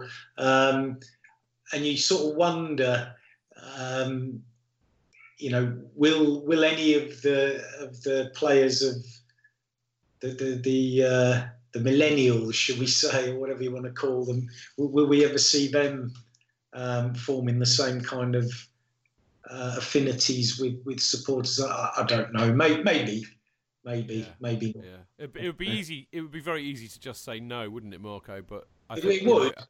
time will I be the, the judge you'd that. sort of like to think that I don't know, Lamps and JT would um, still, uh, you know, show their faces and have, have that rapport with the fans um, in in 10, 15 years time or twenty years time.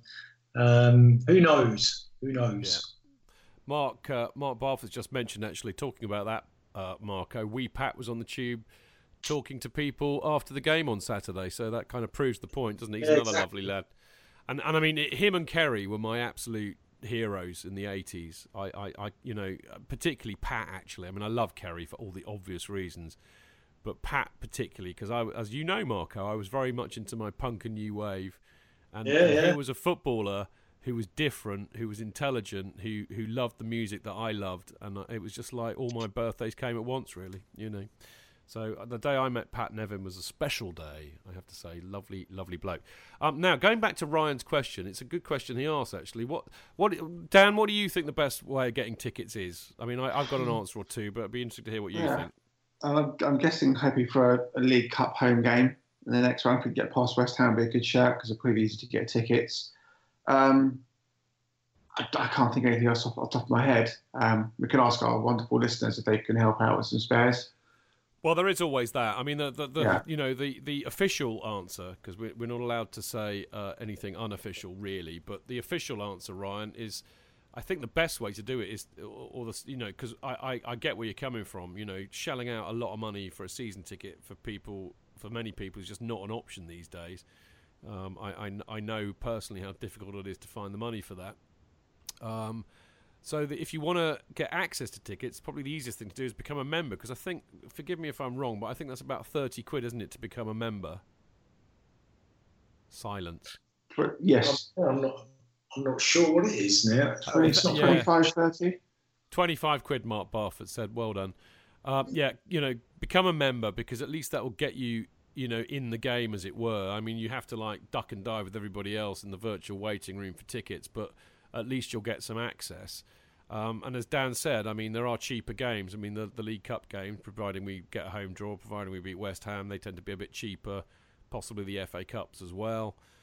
So there are there are opportunities, but that that officially is the best way to do it. And of course, if you're a member, as far as I'm aware, you can also get access to the ticket exchange, and that's actually a pretty good way of getting tickets because you know quite quite often for every match, you know, a lot of season ticket holders ping their tickets back in there, and you can buy them for face value, give or take, in there, and that can be quite a good way of doing it. So you know, frankly, the best thing to do, really, Ryan, is to shell out 30 quid, 25 quid to, to become a member, and then that will get you into the process. And then, you know, it's kind of every man for himself, but do your best.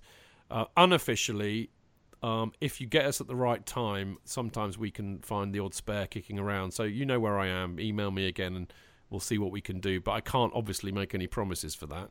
Um, and if if I if I you know delivered on everybody that asked, it, you know, I'd, I'd spend my life doing that, and I'd probably never go to a game myself because people will get my ticket. But there you go. Uh, the official way is probably the best for now, but do keep in touch. It'd be lovely. You know, I, I feel for people like you who have been denied access to Stamford Bridge. And as uh, speaking with my supporters trust chairman hat on, it's one of the things that pisses me off most, and one of the things that I would like to change uh, as much as I can while I'm in that hot seat, because I'm really cross about the way that so many what I would call proper Chelsea fans have been priced out of of watching the team they love because I think it's grossly unfair. Anyway, that's me on my soapbox, and I'm about to get off it because Marco's got the next email. Yeah, email from Daniel Cabral. Uh, hopefully, I've pronounced that correctly. Um, Hi, Chidge and the boys. I'm a long term listener and a lifelong Chelsea fan, and I'm looking for help and support from the Chelsea family. 11 years ago, my mum, Sally Ann Babs, suddenly passed on the 20th of April 2005, and it broke my heart. She was my best friend, my go to person, and for the quick thinkers among us, that was just before Chelsea won our first title in 50 years, with the Bolton game being the day after her funeral, and probably first time I smiled, laughed, and enjoyed myself since her passing. She was never the biggest football fan and actually fell asleep at her first Chelsea game against Wolves in the East Upper. She always blamed the G&Ts and the August sun. I'm not so sure myself, but she saw the, joy my dad and I got from watching Chelsea and eventually became a fan. She enjoyed many of the victory parades we've experienced since the 90s and was sure that Vialli waved her outside the on Parsons Green after the Villa FA Cup final win in 2000. But she never got to experience the joy of seeing us lift the league after enjoying and watching our 2004 2005 campaign. And I'll never forget the hug I gave my dad when the final whistle blew and we won the league and saying mum would have loved this. Ever since, scroll down here, ever since she passed, I've tried to make mum proud. And one thing I'm proud of is the fundraising activities I've organised and taken part in to raise money for the Stroke Association in her memory. Since her passing, I reckon I've raised four to five thousand pounds, and I'm continuing my fundraising activities by running next year's London Marathon. She was an avid watcher of the marathon and always took joy in watching the fundraisers. I can think of no better way to make her proud. I'm aiming to raise £3,500 for the Stroke Association, and I'm calling on the Chelsea family for some help in achieving my target. Any donation would be appreciated and is a massive motivation to keep up my training you can donate at uh, www.justgiving.com fundraising, sorry, forward slash fundraising forward slash Thomas hyphen Babs. Uh, that's T H O M A S hyphen B A B S. I can be contacted and followed on Twitter at Tom Babs and Instagram at Top Bab, Tom Babs um, which is T O M B A B B S. Thank you for reading my email and any donations. Up the Chelsea, Tom Babs. Wow, that's a, a heartfelt email and uh, and I think very very well put, Marco. Um, I think yeah, absolutely. We should do everything we can to support uh, Tom. Uh, shall I just read out that um, giving page again? Uh, it's justgiving.com forward slash fundraising forward slash Thomas hyphen Babs, B A B B S. And you can I'm follow sure him on Twitter. made, sorry, mate. Sorry? I'm not sure made a little miss. There's a there's a because it said email to Daniel Cabral, but obviously the, the, Oh, email me, me. relates to. Yeah, that's me being shit with the script editing, mate. Oh, I see. Yeah. If I ever write a book for you, this is something you'll have to put up with a lot. I'm sorry. I'm, I'm going to get my apologies in early. Um, anyway, yeah, uh, you can donate, uh, which sounds like a wonderfully worthwhile cause. And anybody whose mum falls asleep when Chelsea play Wolves has my support. Uh, or more to the point, because she blamed the G&Ts and the August Sun. So it's a very worthy cause. Justgiving.com forward slash fundraising forward slash uh, Thomas hyphen Babs, B A B B S. And you can follow him at Tom Babs on Twitter and at Tom Babs Instagram. So good luck with that. We'll try and do uh, as much as we can to help Tom. I'm sure our people who are listening will do the very same. Now, Um, I was going to say, I was going well, just before we go in because we do have a few questions. I'll need to scroll down and find them. We've got about five or ten minutes left. Um, but Marco, I got a brilliant uh, um, email, a tweet from Eddie McCready, 1977, who we both know very well, and uh, he informs us uh, that 15 of Eddie McCready scored in 1976 Oh yeah, 77. Yeah. Yeah, Yeah. they came through the juniors. So how about that? Those were the days, eh? Eddie McCready's Blue and White Army. All right, now, as I said, we do have questions. Bear with me while I prattle on and try and find them. Um, but uh, here we go. This is quite. Uh, this was quite a good one. Um, that I think Paul Burgess asked. Here we go. No, Tony Glover. He's ch- uh, uh, Tony's tried again, and he's asked a question uh, which deserves an answer. And it also means that I get to talk about Sabatini, which I didn't have time to do earlier. But he says, "Do we actually need a director of football?" Which I'd like to broaden out as to the rumours about Sabatini being wanted by Conte as our director of football. And I shall I shall go to you first, Dan, while I allow Marco's voice to come back. Doing it, do it. oh. I mean, what what they do? I mean, they They direct football, Dan. yeah. The um, question. I listen. You know, Emenalo's always, you know, he's he's the you know the target of all the fans' eye for everything that goes wrong with Chelsea. Um, bringing somebody else in uh, may appease the fans, but they're doing the same job. They'll, they've all got targets lined up. It's just a different person in the chair.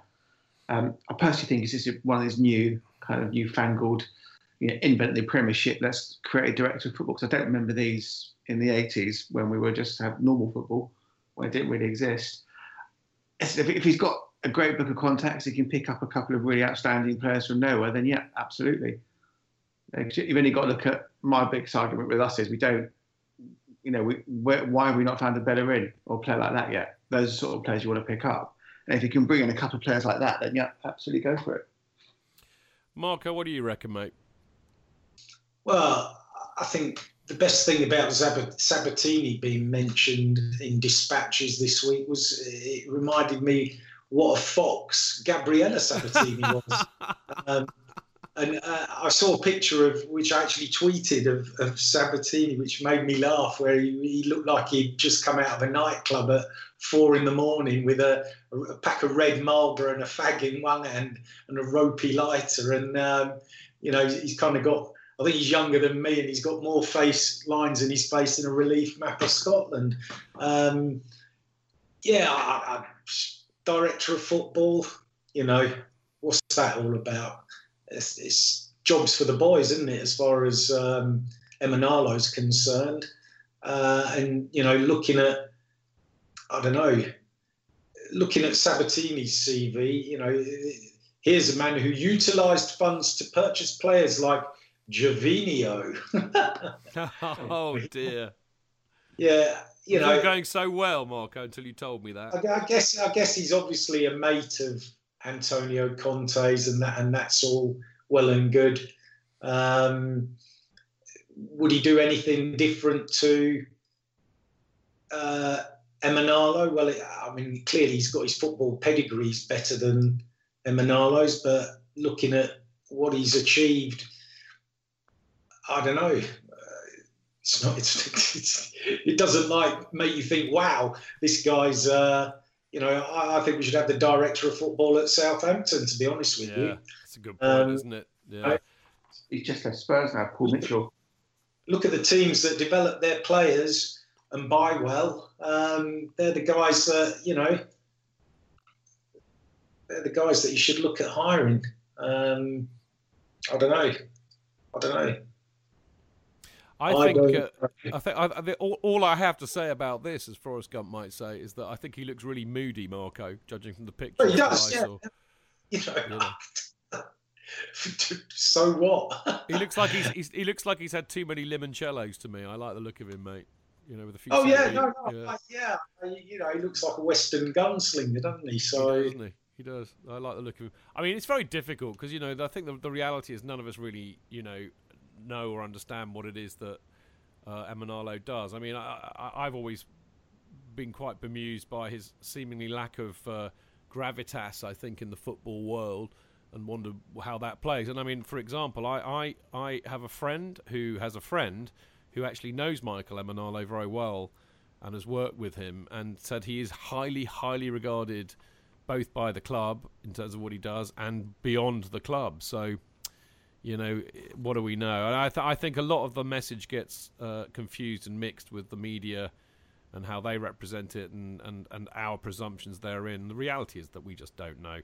Um, but quite frankly, I would do anything to keep Conte happy right now because I think he's doing a good job. Now, uh, f- I think final question of the evening. Uh, I, I, Paul Paul has asked kind of two questions really, which I will I will try and roll into one and broaden out a bit. But uh, first of all, he says, "Do we think Costa wanted to prove a point to Jose?" Does, well, I think do, does he want to prove a point to Jose on Sunday after arguing with Conte that he wanted to come off? And I think there's a few players who will want to ruin Jose's welcome back on Sunday. Can you name any?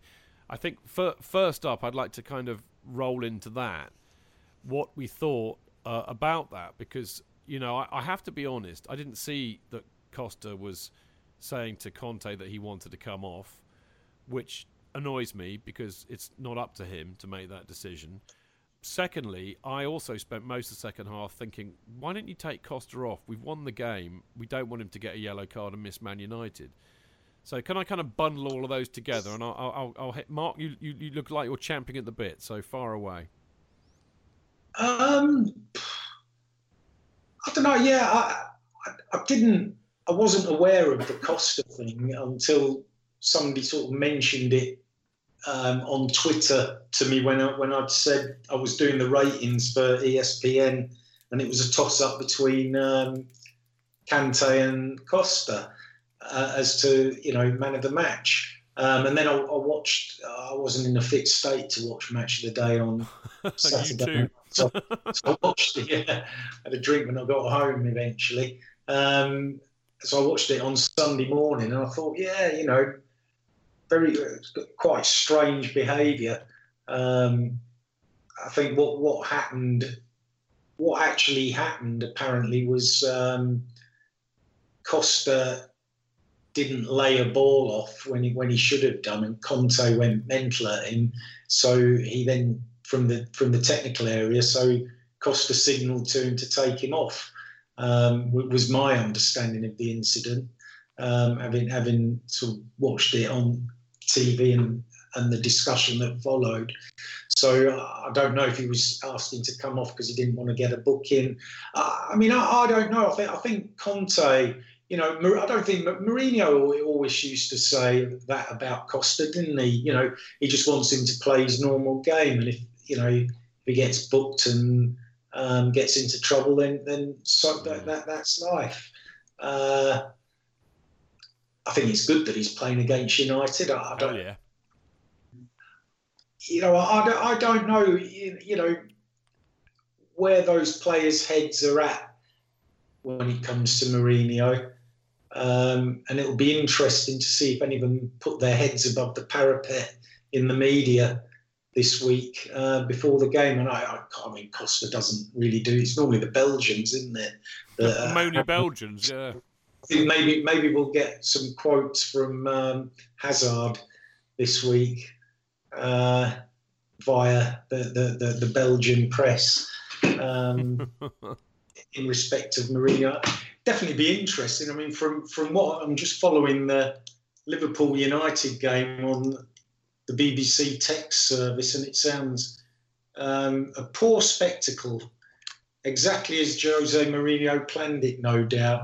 Just uh, Liverpool have had eighty percent of the possession, and United have just stifled them. So I think that's what we can expect next uh, on Sunday, maybe. Well, there we go. I, I, did say earlier it'd be very ironic if Mourinho comes to Stamford Bridge, the home of the bus. But there we go. Dan, um, what, what, what are your feelings on all of that?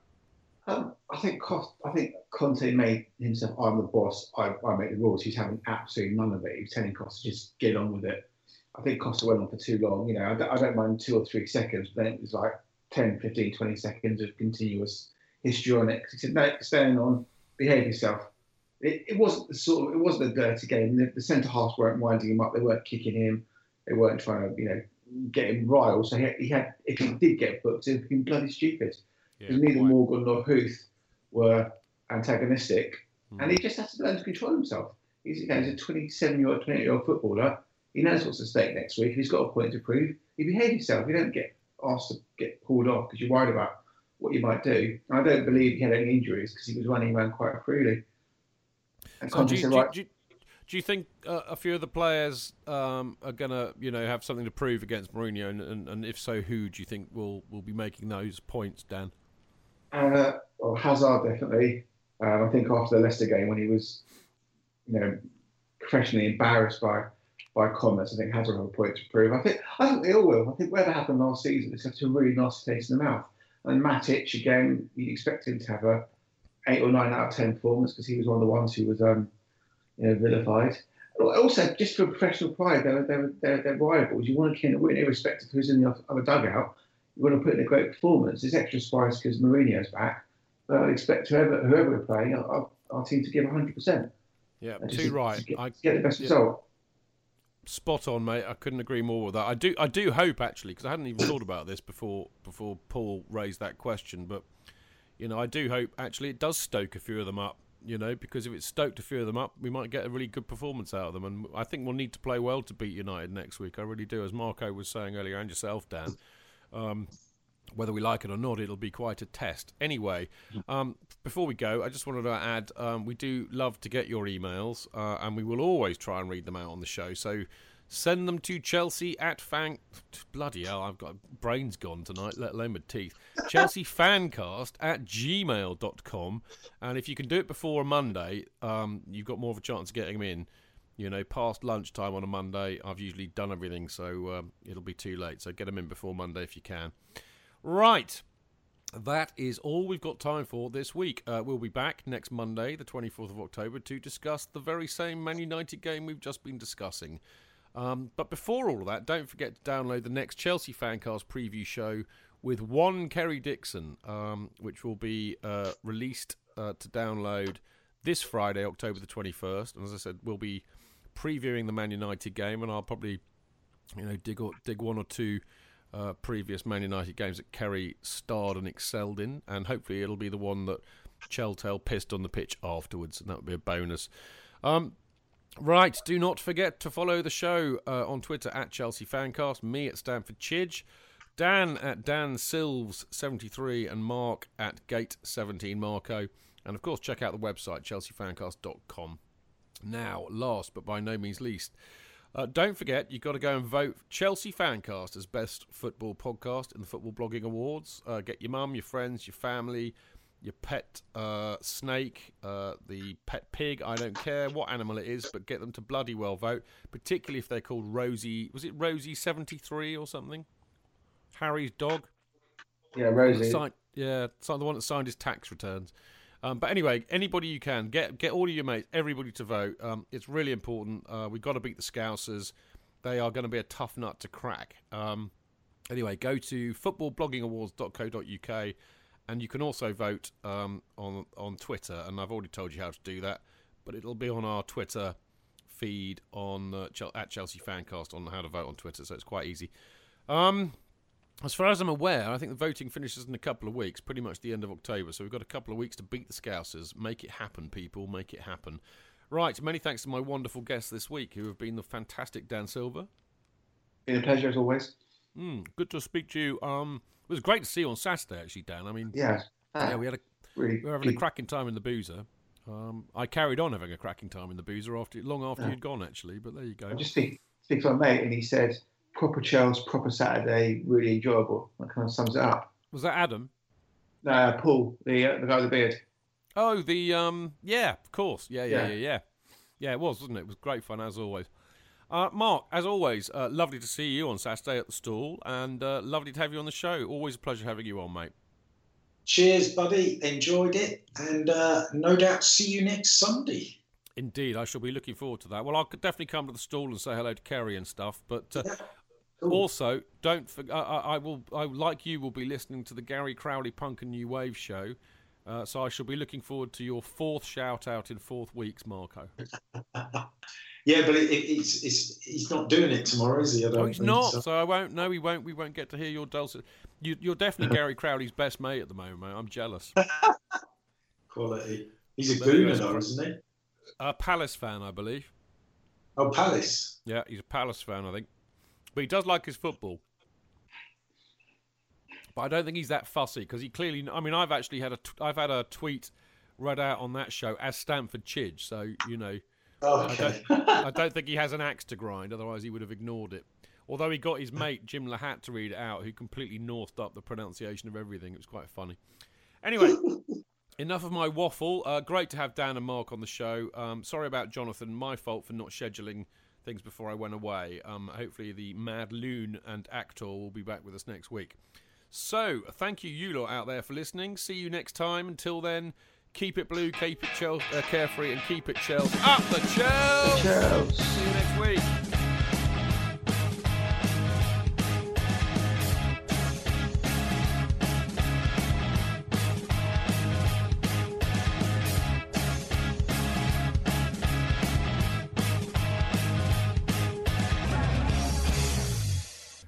It's the 90th minute. All your mates around. You've got your McNuggets share boxes ready to go. Your mates already got booked for double dipping, and you steal the last nugget, snatching all three points. Perfect! Order McDelivery now on the McDonald's app. You in? At participating restaurants, 18 plus serving times, delivery fee, and terms apply. See McDonald's.com.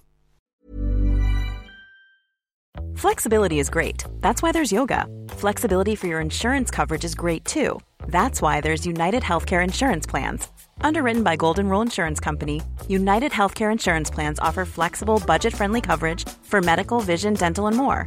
One of these plans may be right for you if you're, say, between jobs, coming off your parents' plan, turning a side hustle into a full hustle, or even missed open enrollment. Want more flexibility? Find out more about United Healthcare Insurance Plans at uh1.com.